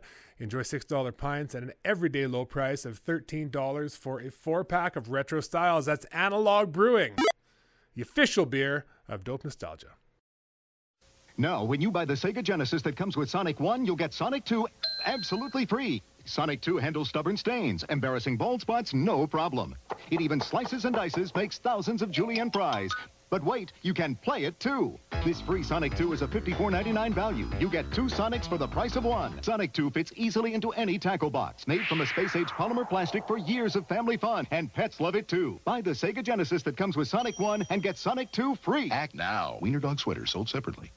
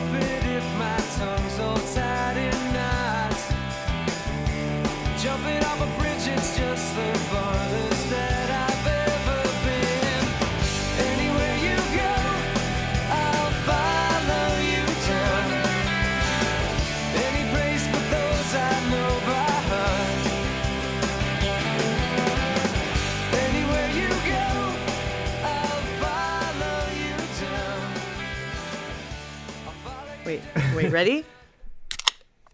I am. I'm glad. I'm glad you don't know enough about this story because this is fun to tell. But good, good. I like. Well, it's fun like watching is a, a new weird movie, word, but it's fascinating to me. Like this is just something that I think I, if more people knew, they they oh they. Yeah, no, it's it's good to hear minds. A new story. Okay. I, I liked. I like to learn something sometimes, you know. Yeah. So good. Now, Doug, back in Tempe, the band goes off to start supporting their new album. It takes a while for the album to get traction, but eventually the song Hey Jealousy uh, catches on in the mainstream, and it eventually goes up to number four. Mm-hmm. And then on the strength of that, eventually, I believe the album itself starts to sell up towards like gold and then platinum numbers, right? Mm. One song. Um, so Hopkins uh, at home in Tempe, apparently feeling a little bitter, a little uh, resentful, mm, yeah, and really, really struggling with his his alcoholism at this point, you know. Uh, starts a couple of bands. Uh, he starts a band called the Chimeras, who eventually actually become the Pistoleros. I don't remember if you remember the Pistoleros, but they had uh, they had a top forty hit at one point, which was also penned by Doug Hopkins, but he was not in the band anymore. Um, and then so, you know, he he's really struggling because he's watching this band have all the success that he was forced out of. Mm-hmm. Playing his songs. Eventually he gets a gold record, like, you know, here's a gold record, and at some point he decides, okay, it's time, he's going to like clean up and go to detox, right? Oh. Like he quits Chimeras abruptly. There's some stories that uh, it's hard to um, um, confirm that, like, just in a fit he walked off stage during one of their sets, but this is all within months. Like, uh, New Miserable Experience, the album, was released in June of ninety-three, but uh, okay, so February ninety-two, he's fired uh, from the band. Okay, and there's about a year that goes by there. It takes, I don't know why it takes so long. Maybe something to do with like all the there's red tape. Yeah, the red tape. They getting him to sign things. Like I said, they withheld the fifteen thousand dollars from him. But the, but the album gets released in June of ninety-three. Okay. And then the song Hey Jealousy eventually peaks at number four. Uh, and it was event- it was a summer hit, wasn't it? Yeah, I feel maybe, like I feel yeah. like it was. And it and it and it goes gold. And I remember I remember it being on the radio. Like, I remember, you know, digging that tune when it came out and starting to pay attention to that band. Yeah. And so uh, So, yeah. So, anyway. So, then all that time passes, and then maybe it was that there was some time that passed or whatever. He starts this band, the Chimeras. Uh, he played in a few other little projects here and there, back in Arizona and whatnot. Um, but, yeah, like, quits abruptly, causes scenes, you know, all kinds of problems. Eventually checks himself in to detox. Not to rehab, but, like, to detox. And then in the first few days of detox, at some point he sneaks out and he buys a thirty-eight caliber pistol, and on December fifth, nineteen ninety-three, he commits suicide. Fuck's sakes. Well, um, I knew this was a happy story. I shouldn't be laughing, it's not funny, but no, it's not, but damn, what a tragedy guy. Like, there was there was a glimmer of hope in the whole story. He, and he just... He supposedly had the gold wall, or gold wall, gold record on his wall mm. for about two weeks until, in a fit of rage, he took it down and smashed it. He was so... I wonder how the guys, the other guys felt about just the whole thing. It must have been heavy on them the whole time. Well, big and, time. And, and especially after the death. And, like, they're, they're, they've got this newfound success. So think about this. Okay. So, yes, that happens, and obviously that's going to weigh on the band. Mm-hmm. You know, they were enjoying their success at this point. like And learning how to deal with it, I'm sure. Yeah. So I was watching a lot of, just to do a little bit of research and make sure I knew what I was talking about. And I found a lot of videos, a lot of old V H one and M T V videos that were like, hey, new hot band, uh, you know, the Gin Blossoms are taking, and they're like, we we we went with them back to their hometown, to, you know, for their big, like, show at home, to, like, what a blah, blah, blah. And, you know, they're walking around, and they're supposedly their old stomping grounds. It's mostly the lead singer there, Robin, uh, I can never Wilson. remember. Wilson. Wilson. Gotcha. And uh, talking or whatever. And then there's that Scott Johnson guitar player behind him. I'm like, well, I don't know where that guy came from. You know, was, like, he selected mm. by the record label? Was he an old buddy of theirs? Probably. He's been probably like a session player or something like that, yeah, right? Something like that. But he fit the aesthetic of the band or whatever. Anyway, and then, like, I'm like, oh, it's it's it's weird, you know? Like, there's got to be part of them that goes, like, we're running with this name, but the guy who's really the heart and soul of this band is not in this band. Like, the guy who wrote our big hit and then their follow-up hit and all the songs that they charted on uh, from that first album at mm-hmm. all. Uh, yeah. Like, he wrote all those songs. so, so what happens to the band after he dies? Like, how do, what do they do to carry on? So the first thing that happens is uh, they have a single that comes out on the Empire uh, Records soundtrack. I'm really, really looking at the wiki right now. Oh. I saw the, the. I remember this song very well. Yeah, yeah. Uh, and that movie. I loved that movie. I think it's Till I Hear It From You. Till I Hear It From You.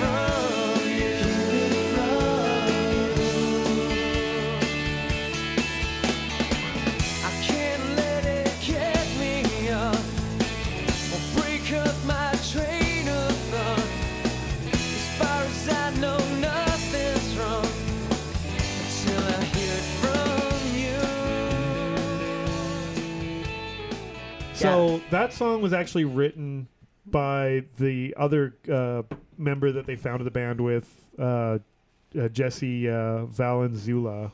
Okay. And he's actually the one who goes on to write any of the songs that... or he really becomes the person who writes most of the songs. Uh, and then eventually they put out an album. Uh, So in February ninety-six, so it takes them that long. So it goes from ninety-two to ninety-six before, like, well, they ninety-three is when they recorded. So three years with that stopgap of the Empire Records uh, single. Okay. And the album that they put out is called Congratulations, I'm Sorry.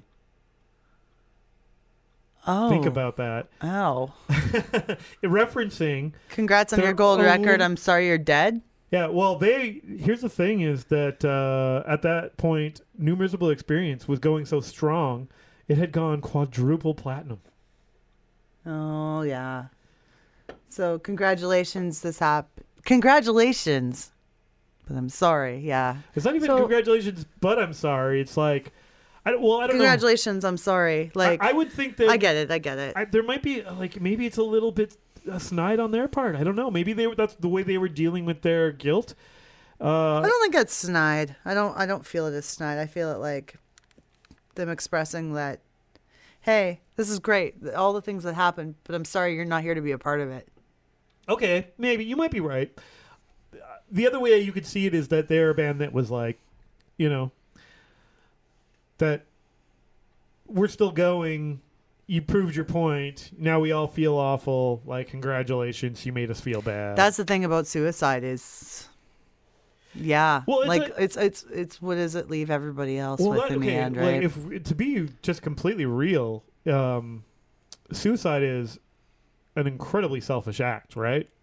Now that's not to put down anybody who's dealing with who's dealing with those, yeah, or has dealt with like the but but. But it's true, right? Because you are one hundred percent putting all of that, you know, uh, misery on everybody else. Like, you're, it's, you know, I'll show you, you'll be sorry. I think in their head, they think they're a burden to everybody else. And they think that everybody else will be better off without them. That's often the thinking. Sometimes. I think, you know, it's... when they don't realize, like, how many people actually love them. And that you've... I think you think you've got to think about like how you feel about people in your life, and if the if you lost that person and they killed themselves, how much would that hurt you? Well, it's going to be the same thing. I know, but when you're in that state, when you're in that much pain, yeah, Yeah, exactly. You, just, you don't think clearly, and you don't. I don't. Yeah. I don't. I don't want us to be really dark today either. But like, yeah. sorry, sorry, I, mean, I came like, on here and made everything no, no, so no, no, dark. No, no, no, no, no. I mean, I didn't want to make it more dark than than the story is. Is is definitely like a dark story, but something cool came out of it, and there's all this great music, and everything that happened with this band. Well, once you know the story of of. The Gin Blossoms and Doug Hopkins, it really adds so much more weight. Go back and listen to those songs now. Yeah, knowing, I didn't know the story at all. Knowing that, knowing about that guy, knowing what he was going through, knowing what he went through. I don't even know if I want to now. Just kidding. I don't know. Yeah, it adds so much more. Dark. It adds so much more weight to those those lyrics and and yeah. Um. So. Basically, what happened with the Gin Blossoms was that they did put out an album called Congratulations, I'm Sorry. Mm-hmm. Now, you can maybe say that they were victims of the sophomore slump. You know, a record label didn't put as much effort into promoting their second album as they did their first album. I feel like I can picture the graphic of the... I want to see the album graphic from that. Mm-hmm. I'm just going to click on it here. But I also tend to think that without the edge of... Uh, you know, Doug Hopkins' uh, poignant and personal lyrics, you know, that that they just kind of, that jangly, uh, you know, guitar rock sound that was fresh in the early nineties just kind of gave way to, like, you know, the generic sound of, like, alternative rock of, like, the later nineties. Mm-hmm. And then they just kind of got lost in the obscurity of, of you know, like, by then, people were on to bands like fucking Hootie and the Blowfish, right? so, um, um, I have a quote yeah. here uh, that I think kind of exemplifies it uh, from the Shepherd Express. Now, the actual author of this d- did not uh, was not credited, so this is this is just credited to the Shepherd Express. But it's when Hopkins left the band, the Gin Blossoms lost not only their best songwriter but also what little edge they could claim. Though the band continued to write on their own pleasant singles that struck a similarly sorrowful note, namely Till I Hear It From You and Follow You Down, none cut as deep as Hopkins. Oh, Follow You Down. Yeah. And gradually the group succumbed to their pay, play it safe adult alternative tendencies. And that's why I think that the story of the Gin Blossoms is the story of the nineties. It's got everything. Wow. It's got everything in it. It's got... the desperation that led to, like, you know, that grunge, like, rock, alternative rock explosion of the early nineties. How eventually the that that edge and bite of those bands from the early nineties just became genericized and turned into, like, the the the the generic alternative rock of the late nineties. Where, okay, the Verve Pipe. Yeah, the right? Verve Pipe down. The legacy, yeah. The legacy of a band like the Gin Blossoms is the Freshmen, the Verve Pipe, like all mm. that sort of kind of, you know, even Hootie and the Blowfish can be like, they're just the even safer version of like the Gin Blossoms, you know? Like Let Her Cry is a song about somebody getting strung out or whatever, right? Uh, but like the, it, it's, how did the, like the Hootie and the Blowfish go like, oh, we can do stuff real safe too, you know, like we can make that just sound like a like a like a jangly radio pop song, and they sure as fuck did, right? And I'm not saying that there isn't any substance to those lyrics or whatever. I'm just saying that the sound just became so so generic, and and and the band just got so lost in that that it's no wonder people got over that and kind of moved on to, like, you know, eventually you end up with your uh, boy and girl bands and and your Uh, new metal and whatever, because at least new metal, for all its flaws, had a little bit of edge to it, you know. Uh, it yeah, was, it was yeah. a superficial edge. I know what you're saying, though. Like things kind of got a little soft, and still, still the the melody factor of the music of the early nineties uh, in the rock genre, Matchbox twenty being kings of writing hooks at, as well mm-hmm. in the mid in the mid there. But the thing that made- I. I, I I miss that. Yeah, but the thing that made alternative rock interesting in the early nineties was all this juxtaposition of these big guitars, but also somehow fitting into this, like, pop sensibility. Mm-hmm. Like, Nirvana were obviously the kings of that, where, like, you know, like, they made they made essentially what would be pop hooks sound yes. dark and heavy. Yes, because it sounds, essentially what makes you pop is whether you can write something that sticks in someone's head or not. That is, to me, what defines pop music, is a hook. Yeah. Right? So you could put a hook in country. You can put a hook in rock and roll. You can put it in grunge. Mm-hmm. And yes, Nirvana was that. They pop hooks in grunge music. The lyrics were pff, half the time unintelligible, very metaphoric, but there he was telling a story. You just had to figure out what that story meant to you. Mm-hmm. Well, I think with the Gin Blossoms is that you have that same sensibility, but in a in a package it's a little bit more um not digestible. That's not the word I'm looking for, but I'm like, you know, it's it it's it, it draws you in in the fact that you're like, okay, it, it's a big guitar sound, but it's it's jangly, it's, you know, it's it's poppy or whatever. Mm-hmm. But then it's juxtaposed with the ennui of these like lyrics of of you know, like I'm a fuck up and you know, like I'm desperate and and all. It's real. Like, it's real feelings. It's not like, hey, I like you, girl. Yeah. It's like serious feelings where it's like, hey, I feel like shit about myself, but man, what I'd give for that to have this da da da. It's it's it's just more. And it, it's it, written from a different perspective. And it's crazy how when a band tried to recapture their own essence, that they just genericized themselves and became lost in the the the noise. Like, I don't mean noise like as in like the, I mean like just the the static almost of of, of like all of these bands that now sound like this. Mm-hmm. You know what I mean? And so, yeah, that's why to me, I'm like, yeah, these guys kind of define it all. Look, if a big important thing is that uh, Kurt Cobain, you know, killed himself, like that's that's a that's like a what do you call that? Like a, a signpost or a, like a, you know, whatever. Uh, well, then this guy did it months and months before. Like, I guess he did it four or five months before. I say, why why do our musical heroes have to die? Because they couldn't handle b- the burden of being a hero. I, maybe, I don't know. In his case, I mean, I feel bad. I would read that uh, Jesus of Suburbia article. It's pretty dark. It's about a friend, like, talking about reflecting back on not only having uh, his friend, uh, Doug Hopkins in this case, like, reach out to him and be like, yeah, I think I'm going to do it. And then he kind of explains, like, their go, goes back and forth about, uh, you know, moments in their past, and then brings it back to, like, not contemporary, but, like, you know, uh, aligned with the timeline of, like, okay, from the time he told me that that was going to happen to when he actually did it, and me thinking about, like, our lives up to that point. It's really, really poignant. It's really interesting. Um, you know, he really talks about things like, like, hey man, like your song is the biggest song in the world right now. Not really, but like, you know, it's gonna be big. It's the album's gonna be great. You're gonna have so many royalties coming your way. All your problems yeah. are over. Listen, think about, like, he tells him that he told him, like, think about it this way. They're out there working for you, mm. right? You know, and maybe he didn't know about the situation, the royalties, or maybe he did, but but he he would have had some royalties coming to him. He would have been better off, you know. He would have been financially stable.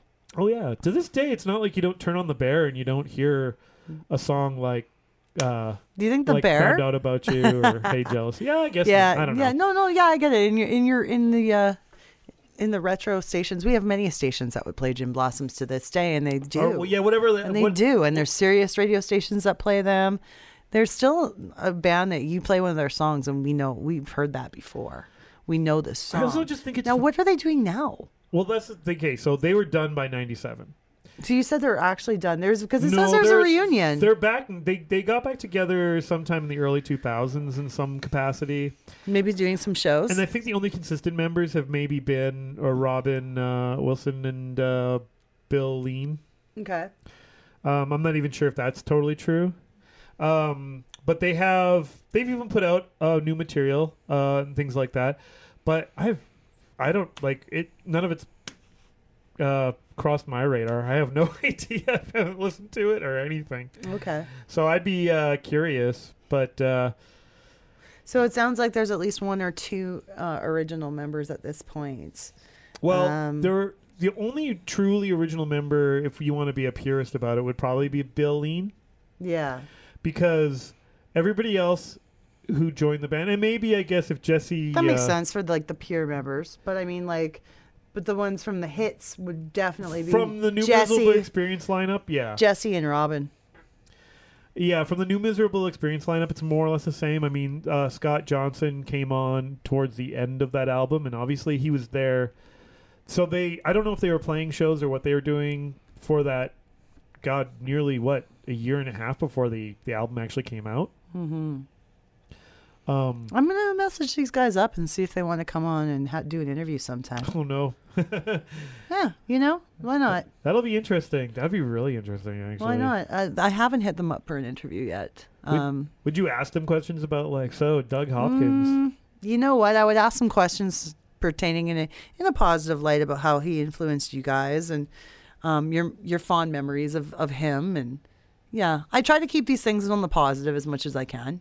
And then I come on here and be like, no, no, no, no. I dark, g- dark, dark. Yeah, but I mean, the thing is I try to keep a light interview. And I mm-hmm. like to also ask people like really some questions that don't even pertain to their to their music, like talk about goofy stuff too, you know? Right. So I keep it light, but I definitely sometimes will say like, hey, let, we, we should talk about this and give me something positive you took from that. You can you can do that, absolutely. Yeah, for sure. Well, that's cool. Yeah, so um, I think, like I said, the the album just didn't. It, it sold. It did okay. Like the the second album, um, congratulations, congratulations. I'm sorry, but yeah, yeah it I just it just didn't have whatever that first album had, and and by sometime in early ninety-seven, they they were just done. Mm-hmm. And I tried to look up r- what they cited as reasons, but they didn't really, uh, other than they just said like, oh, you know, interest in new projects and things like that. And they all kind of went off to do little side projects here and there and, and continue making music. And obviously, eventually they got back together, so...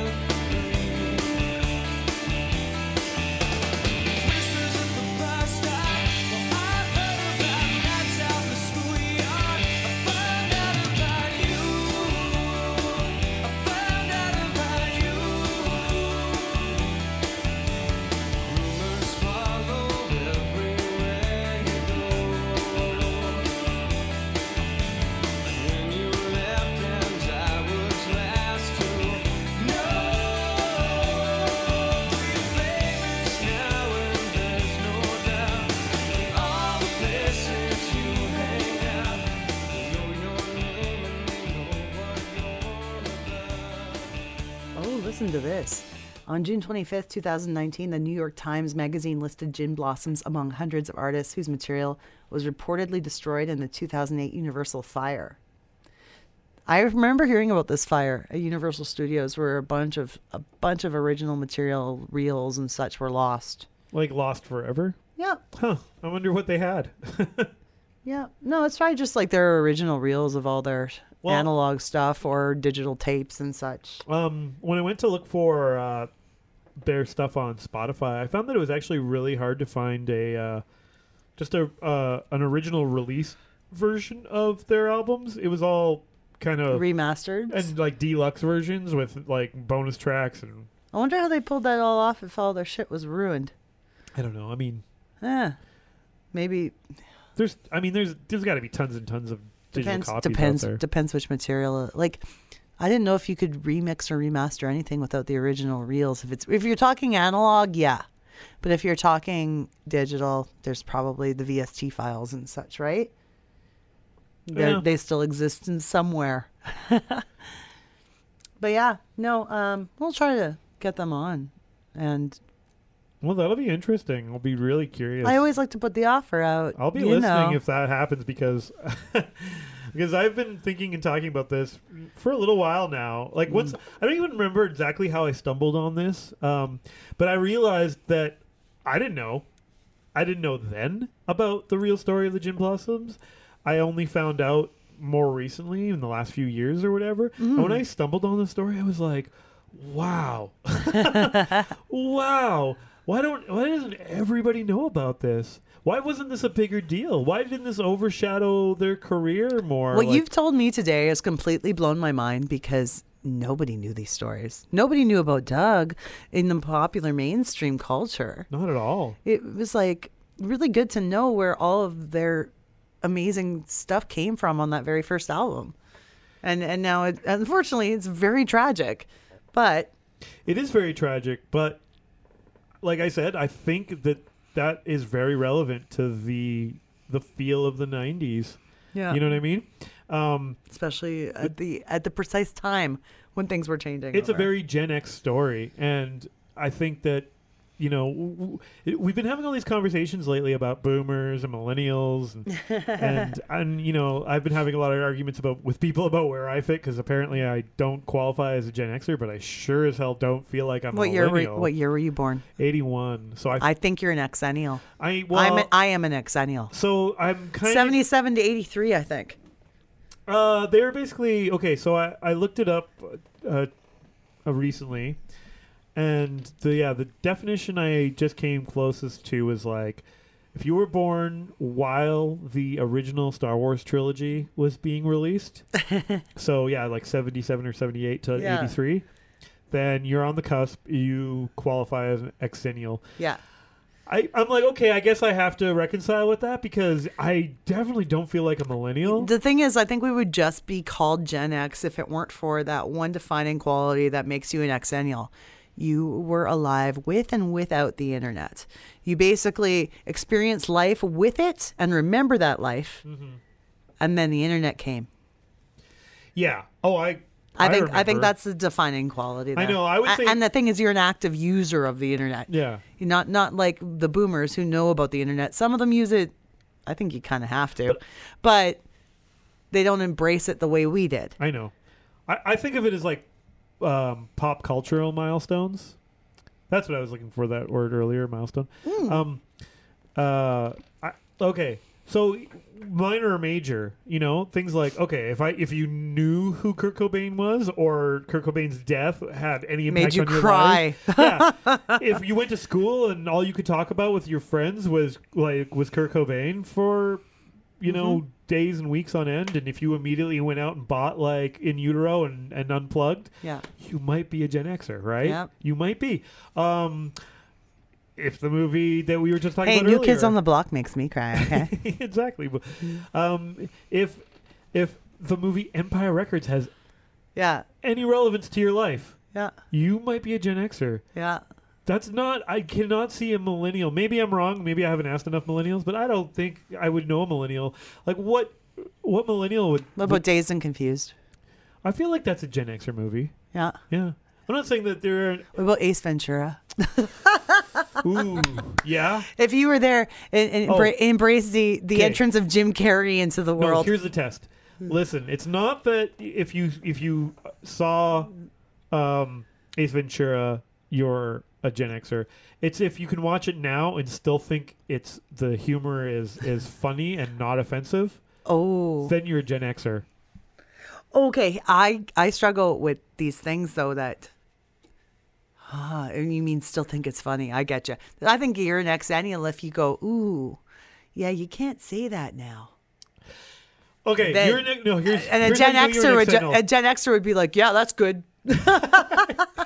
Yeah, here's how you know you're an exennial. Okay, is if you watch uh, Ace Ventura, and spoilers when you get to the uh, Einhorn is a man or whatever, right? Or Einhorn. What's her What's her name? Uh, Finkel.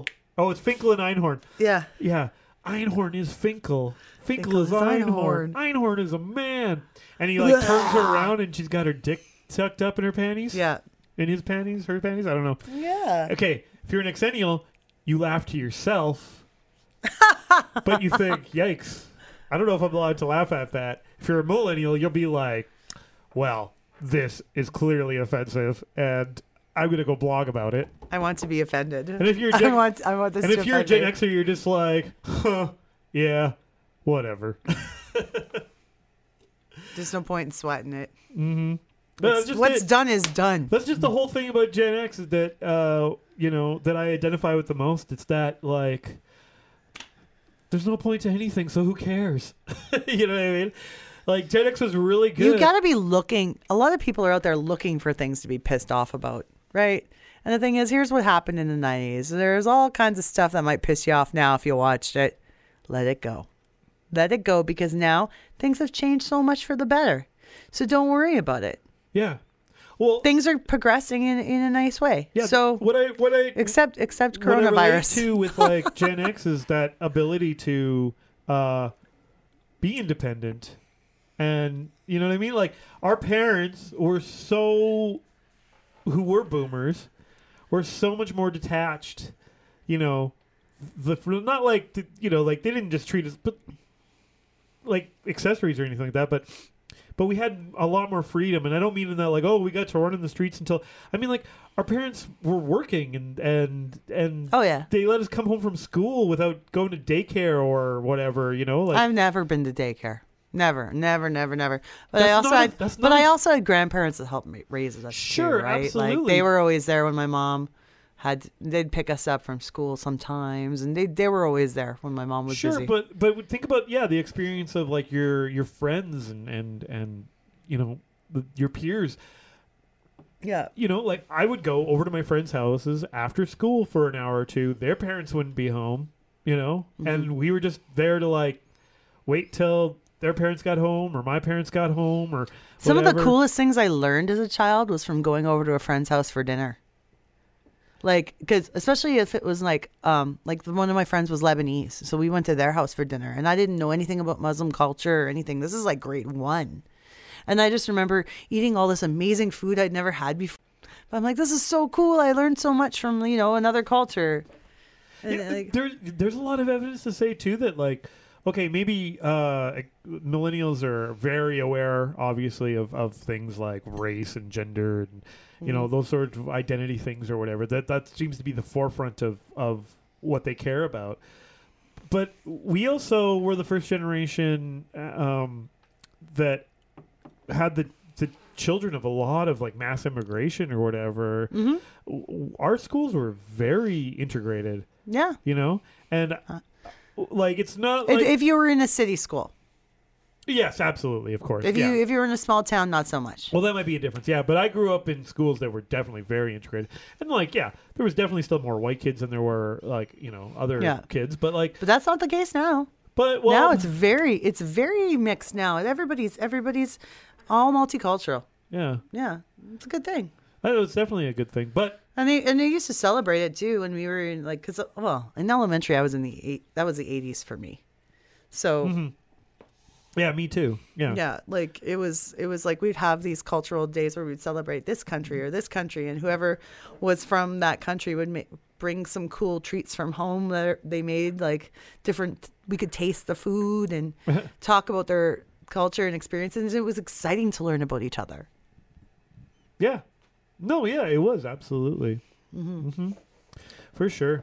Um, yeah, you might be a Gen Xer if I... Uh, I guess so. I'm, I have to reconcile with this exennial thing because, yeah, I definitely was logging on to the internet like er, fairly early on, sometime in the early to mid nineties. You know, I was going to like the computer lab at school and learning how to, you know, dial in, yeah, dial up modem, dial up a server, We would use it in decks. That sound is part of our theme now. I just started it last week.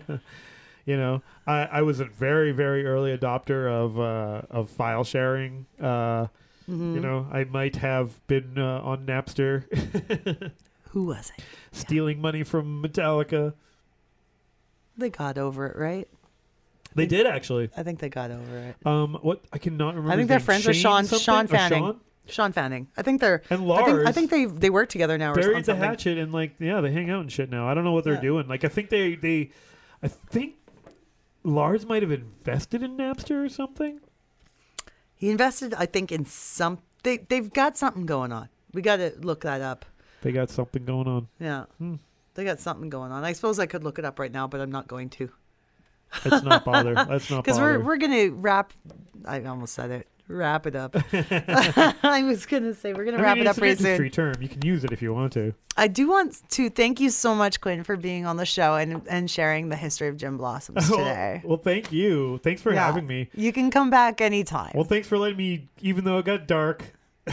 Next, your next episode, you're gonna be the happiest fucker ever, and you're just gonna tell us about something super fucking like sweet. And like upbeat. I know. I just felt like the story of the Gin Blossoms had to get out there. And it you, has to get out there. And you portrayed it really well. Well, thank you. Thank you. Thank you yeah. very much. Thanks for having me. Yeah. Um, yeah no, it's it's good. It's good that we learned about the Gin Blossoms and, and the root of what, where they came from. Mm-hmm. And honoring the memory of, of Doug, right? Doug Hopkins, so, yeah. Um, you know what? Now that you know about Doug Hopkins, look into him and, and, and just... Go like do a rabbit hole on YouTube. Uh, there's lots of videos. People have put compilations of everything.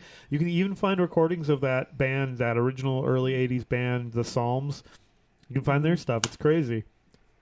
Well, you know what, um, Quinn, I'm gonna have you on again sometime and check out his band, the Give 'Em Hell Boys. Oh shit! Thank it's you. Give 'Em Hell Boys. It's not the. No, it's it is. just Give 'Em Hell. No, Bo- it's the Give 'Em Hell Boys. I thought it was the opposite. No, no, no, no. That's oh the, you know what? Shit! You're just like everybody else. They always drop the. I thought we were saying last time that people add the. No, they drop the the. I have a hat with your fucking band's name and on it, and I didn't even the. see the. Yeah, we're a the band. We're the. not Ramones. You know, we're not Gin Blossoms. Yes. Yeah. See, Gin Blossoms are not the band. They're not the Gin Blossoms. Oh, I was thinking of odds. Odds and the odds. Are they just, they're just odds. They're just odds. Yeah. But it's the Give 'Em Hell no, Boys. No, everybody else is dropping the the. We picked it up. We're check, like. Please check out the Give 'Em Hell Boys because their music's all over the place. You can find it on all your favorite apps to listen to tunes. And as well, next week, I'm really excited about the interview. We're going to be featuring Simone Denny, the lead singer of Love Incorporated, Chris Shepherd's awesome dance band back in the day. They were big in Europe and, and Canada, and I think quite a few other countries. Good old Chris Shepherd. Crazy. Pirate radio. I've been trying to find that, man. But I got a lot to share about him, and I think we're going to have a special guest um, talking with me next week as well, who used to be a D J on good old Power ninety-two. So you guys take care, and we'll see you later. Social media, yeah, we've got it. Send us an email. Dope Nostalgia Podcast at gmail dot com. Twitter, Nostalgia Dope. Or on Insta, Dope underscore Nostalgia. This podcast